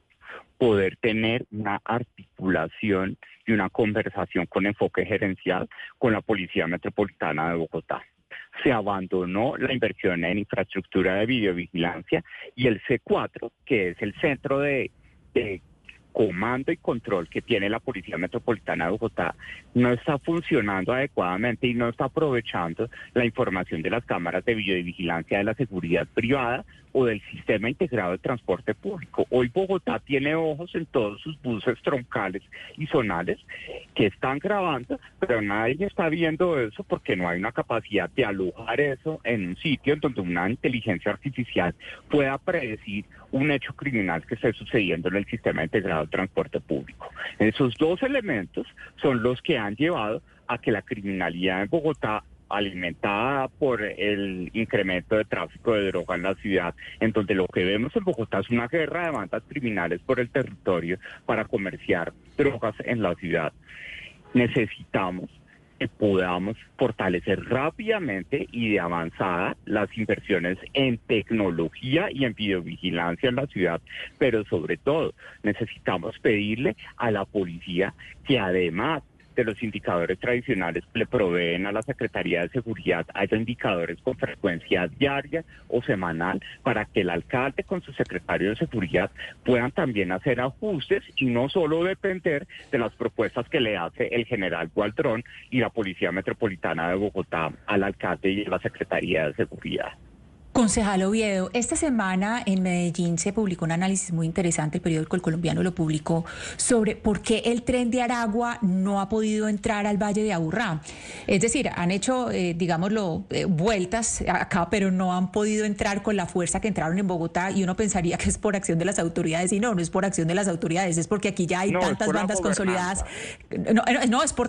Es porque hay tantas bandas criminales que no los dejan entrar, o sea, pueden hacer vueltos juntos, pero no les dan poder. En cambio, en Bogotá sí pudieron hacerlo. Entonces, correcto. Correcto. Exacto. Entonces, mi pregunta va ahí. Ese es un asunto de gobernanza dentro de criminales, y dentro de esta, todas las soluciones que usted nos está diciendo, hay una que no nos ha mencionado y es la inteligencia. Aquí hablan de meter más policías, de más fuerza, pero ¿dónde está el papel de la inteligencia para hacer, pues para evitar que esto pase? Porque el tren de Aragua se tomó a Bogotá y ya lo que está buscando es expandirse. Importantísimo lo que tú mencionas. Y el tema de la inteligencia, como lo mencionamos al comienzo de la entrevista, es clave, porque si sabemos que la ola de crimen que se ve en Bogotá es un colateral, es decir, no es el objetivo principal, es un colateral de las guerras territoriales que tienen bandas de microtráfico en Bogotá, hay que entender la gobernanza de esas bandas de microtráfico. Lo que sucede en Medellín es que el esquema de compos y de razones que tiene la gobernanza del crimen en la ciudad ha sido identificado y por consiguiente en su momento la administración anterior inició conversaciones directas con esos combos y esas razones que son los nombres de los elementos o de las células de gobernanza del crimen en Medellín para hablar directamente, bueno, cómo van a dejar de robar y cuáles son los términos para que nosotros podamos establecer esos elementos. Aquí en Bogotá la gobernanza del crimen es totalmente distinta. Ya se encuentra estudiada por la policía. Lo que necesitamos es fortalecer esa información de inteligencia para que el alcalde, la Secretaría de Seguridad y todos los actores de la seguridad en la ciudad también puedan tener acciones contundentes sobre los objetivos de alto valor de esos grupos criminales, porque a punta de resolver los problemas de hurtos de celulares o de los videos que cuelgan los ciudadanos cuando tenemos un ataque en un centro comercial o en un restaurante o en un bar, no vamos a poder resolver de base el problema de seguridad. Por consiguiente, esa apreciación que tú pones sobre la mesa es importantísima. Hay que usar y valorizar la información de inteligencia para que se puedan tomar decisiones de ir detrás de los objetivos de alto valor de esos grupos criminales que ya están identificados, en donde se necesitan acciones contundentes en ese nivel también. Pues es el concejal de Bogotá, Juan Daniel Oviedo, quien quedó de segundo en la elección y está como concejal de la oposición en Bogotá, hablando de la seguridad y de la situación que se vive en la capital. Concejal Oviedo, mil gracias por atendernos. Muchas gracias a todos ustedes y un saludo muy especial al equipo de Blue Radio, a los oyentes que nos acompañan en este momento. A ver si se logra trabajar entre todos los sectores para mejorar la situación de seguridad en Bogotá. Pero ahora vámonos a hablar de noticias de orden público, porque el general Salamanca, un poco después de las 12 del día, publicó un trino que dice que en Santander de Quilichao, en Cauca, que fue informado sobre la pérdida de comunicación con un helicóptero Black Hawk 0614 en la vereda San Pablo, municipio de Caramanta, en Antioquia, que dispuso capacidades institucionales para su búsqueda con apoyo de la Fuerza Aeroespacial Colombiana. Eso puso el general Salamanca a las 12 del día, 19 minutos. Pero Ana María Celis, ¿qué sabemos? ¿Qué más se sabe precisamente de lo que pasó con este helicóptero? Camila, buenas tardes. Pues fuentes de la policía nos confirman que encontraron el helicóptero, que es un Black Hawk, y confirman que se trató de un accidente que deja como saldo 4 policías muertos. Se trata de un mayor, de un capitán y de 2 subintendentes. Ellos estaban realizando la búsqueda de ese helicóptero que hizo el último reporte cerca de las 11 de la mañana. Estaban haciendo labores de patrullaje en la vereda San Pablo, en Antioquia. En ese momento el general William Salamanca asegura que se le informó de este hecho cuando él estaba en un consejo de seguridad en Santander de Quilichao. A esa hora las autoridades están movilizando al sector para revisar las causas de este accidente. Recordemos que es el segundo accidente de helicóptero de las autoridades casi que en menos de un mes. El último también sucedió cerca al Chocó, en la frontera con Panamá. También dejó varios militares muertos y se trató de un helicóptero también Black Hawk. Una tragedia. ¿Cuántos, Ana María, cuántas personas entonces iban en ese helicóptero Black Hawk que se accidentó? Ya sabemos entonces que fue simplemente un accidente, que dejó pues un accidente, una tragedia que dejó estas 4 personas fallecidas, miembros de la fuerza pública. Sí, señora Camila, en el helicóptero iban 4 tripulantes, el capitán, un mayor y 2 subintendentes. Los 4 fueron encontrados muertos en la vereda de San Pablo, en Antioquia, hace pocos minutos. ¿Pero se descartó ya un atentado, Ana María? ¿Se descartó eso por parte de la policía o fue un accidente? No, la primera hipótesis que están manejando las autoridades es que se trató de un accidente porque se perdió la comunicación con el helicóptero. Dicen fuentes de la policía, nos confirman que eso solo sucede cuando el helicóptero se accidenta. Entonces están estudiando y están llevando toda la investigación por ese lado, por esa hipótesis. Ana María, muchas gracias. Es la lamentable noticia que tenemos a 3 minutos de que sean la 1 de la tarde, en donde, bueno, pues el sentido pésame para todas las familias de quienes iban tripulando ese helicóptero, que todavía no conocemos los nombres, pero en unos minutos, sin lugar a dudas, nuestros compañeros de Meridiano Blue y del servicio informativo nos darán más detalles de quiénes son precisamente los que iban en esa aeronave. Quiero, antes de irme, preguntarle, don Gonzalo Lázari, sobre temas de inteligencia artificial, porque hay noticia de que Google ha bloqueado temporalmente su nuevo modelo de inteligencia artificial Gemini por un problema que tuvo con unos videos y con unas imágenes que reprodujeron en este programa. Oiga, sí. Sí, portada del New York Post, ¿no, Camila? Portada del New York Post. Google ha dicho que ha bloqueado temporalmente en Europa y en Asia el nuevo modelo de inteligencia artificial que reproduce imágenes de Gemini, como usted bien decía. ¿Por qué? Porque ayer en redes sociales fue una locura, Camila.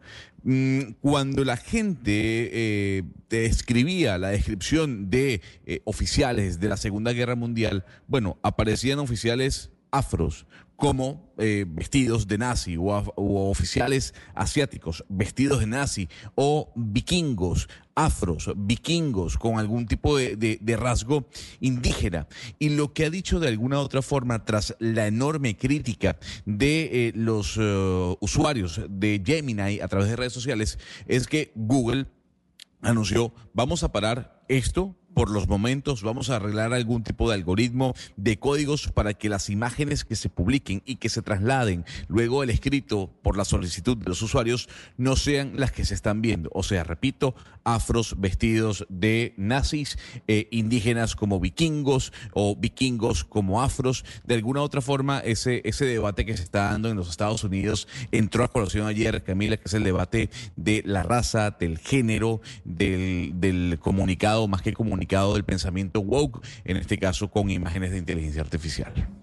Todos los días tenemos noticias de la inteligencia artificial y, por ejemplo, ¿cómo se llama la empresa de chips que está disparada en su cotización? Sebastián, la empresa norteamericana que está produciendo chips precisamente se llama Nvidia, Camila, que ayer reportó ventas de primer trimestre y la acción subió 10%. Una locura lo que está pasando con Nvidia. Es que ¿por qué no compramos acción? ¿Por qué no compramos acción? La que compró acciones de Nvidia y triplicó su ganancia fue Nancy Pelosi, quien fuera la presidenta del Congreso de los Estados Unidos, y nosotros, ahí usted, Gonzalo, por estar diciendo que compremos criptomonedas, no nos dijo que comprásemos Nvidia. Así nosotros llegamos al final de esta emisión de Mañanas Blue. A ustedes, gracias por acompañarnos. Quédense conectados con nosotros porque ya llegan nuestros compañeros de Meridiano Blue.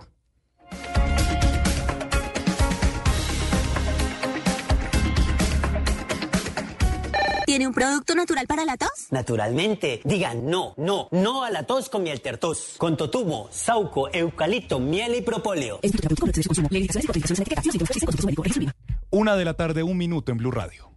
Buenos días. ¿Tiene un producto natural para la tos? Naturalmente. Digan no, no, no a la tos con miel tertos. Con totumo, sauco, eucalipto, miel y propóleo. ¿Y qué otros productos de Natural Freshly tiene? Apetifor, que mejora el apetito. Fibofor, fibra fuertemente natural. ¿Y qué antiinflamatorio tiene? Finacid, la solución antiinflamatoria de origen natural. Solicite productos Natural Freshly. Tratamientos científicos con productos naturales. Es un fitoterapéutico, no exceder su consumo. Lee indicaciones y contraindicaciones en etiqueta. Si los síntomas persisten, consulte a su médico. Registro IVA. A esta hora, en Blue Radio, las historias, las primicias, los personajes, la música y la tecnología en Meridiano Blue, con Ricardo Ospina, Silvia Patiño y Octavio Sazo. 1:01 p.m, seguimos con ustedes aquí en Blue Radio, es un gusto acompañarlos en Meridiano Blue. Estamos acompañándolos hoy jueves 22 de febrero con muchas noticias en este mediodía, con el aplazamiento para el próximo 7 de marzo de la elección de fiscal general de la Nación en la Corte Suprema, con el grave accidente de otro helicóptero de la policía. Vamos a averiguar en qué está el mantenimiento de estas aeronaves y también con lo que está pasando a esta hora con las investigaciones en torno al ataque de sicarios el día anterior contra un empresario en el Parque de la 93 en Bogotá. Hay detalles a esta hora, Felipe García. El sicario que asesinó a Roberto Franco en un parqueadero en el Parque de la 93 ya había participado en otro enfrentamiento a tiros con una escolta en el barrio Rosales de la localidad de Chapinero, en el norte de Bogotá. En las imágenes de videos de cámaras de seguridad quedó registrado el momento en el que un grupo de delincuentes entra a una vivienda en ese sector de la ciudad, exactamente en noviembre de 2023. Una escolta que estaba por el sector se dio cuenta del robo y enfrentó a los delincuentes. Uno de ellos, según el testimonio de este hombre para Blue Radio, es el mismo asesino de Roberto Franco. Y pues hubo un intercambio de disparos ahí. Ellos llegaron en una camioneta, una BMW, que estacionaron frente a la casa. Ya me percaté de que el tipo tenía los mismos movimientos, la misma forma de vestir. Ya afuera de la vivienda, el hombre vestido de saco negro y gorra negra el mismo que asesinó a Roberto Franco, sacó un arma de fuego y empezó a dispararle al escolta. De acuerdo con el testimonio de este hombre, una vez revisó los videos de las cámaras de seguridad, pudo evidenciar que se trataba del mismo delincuente por la agilidad, las características físicas y las prendas de vestir que llevaba. Tenía el mismo saco que estaba utilizando el día del asesinato de Franco. Luego del tiroteo, el escolta menciona que el delincuente intentó incluso quitarle su arma, por lo que él reaccionó disparándole a la altura de la pelvis. El sicario salió corriendo y se subió a la camioneta, una camioneta BMW blanca, desde donde le siguieron disparando con intención de asesinar al escolta hasta finalmente escapar del lugar. Y finalmente este hombre escapó el día de ayer, como usted lo dice, Felipe, es buscado por las autoridades y ya venían haciéndole seguimiento a través de las cámaras de seguridad. Es un peligroso delincuente que está involucrado en varios asaltos en la capital del país. 1-4, voy a Medellín. Héctor Santamaría, ¿cómo avanza la búsqueda en zona rural de Caramanta de los 4 tripulantes del helicóptero de la policía que lamentablemente se accidentó? No hay sobrevivientes. Sí, señor, las alcaldías de Caramanta, Itames y Ricardo verifican el sitio exacto entre la vereda Conde, sector Las Pajas, y el corregimiento San Pablo de Tames y Sexto en el suroeste antioqueño.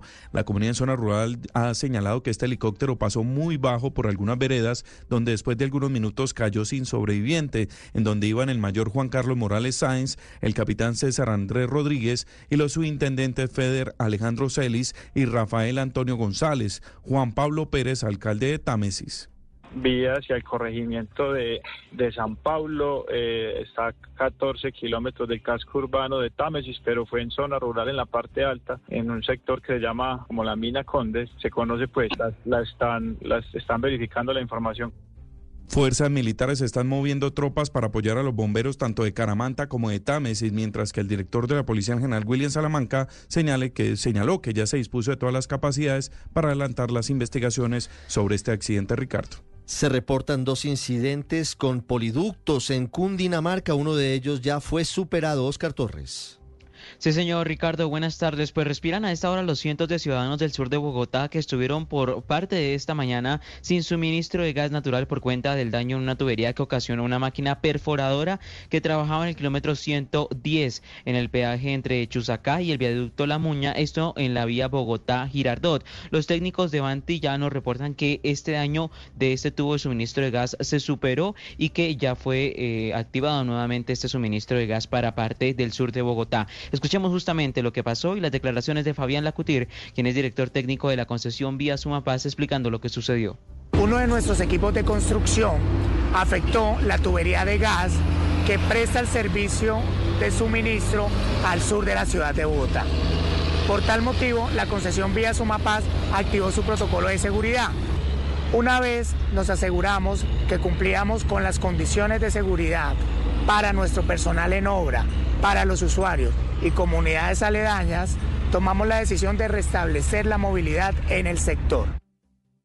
Por otro lado, Ricardo, la emergencia continúa esta vez en una vereda muy cercana al municipio de Albán, en Cundinamarca. CENIT, que es la filial de Ecopetrol, informó hace instantes que activó un plan de emergencia y contingencia debido a la pérdida de la contención de un polioducto que iba desde Albán hasta Mansilla, ubicado en la vereda María Alta del municipio de Albán, en el departamento de Cundinamarca. La situación fue provocada por la instalación de una válvula ilícita por personas externas a que a esta hora todavía no se conoce sus identidades. Hay que decir que la policía está llevando a cabo las operaciones en la zona para garantizar la seguridad del personal técnico que irá a atender este evento.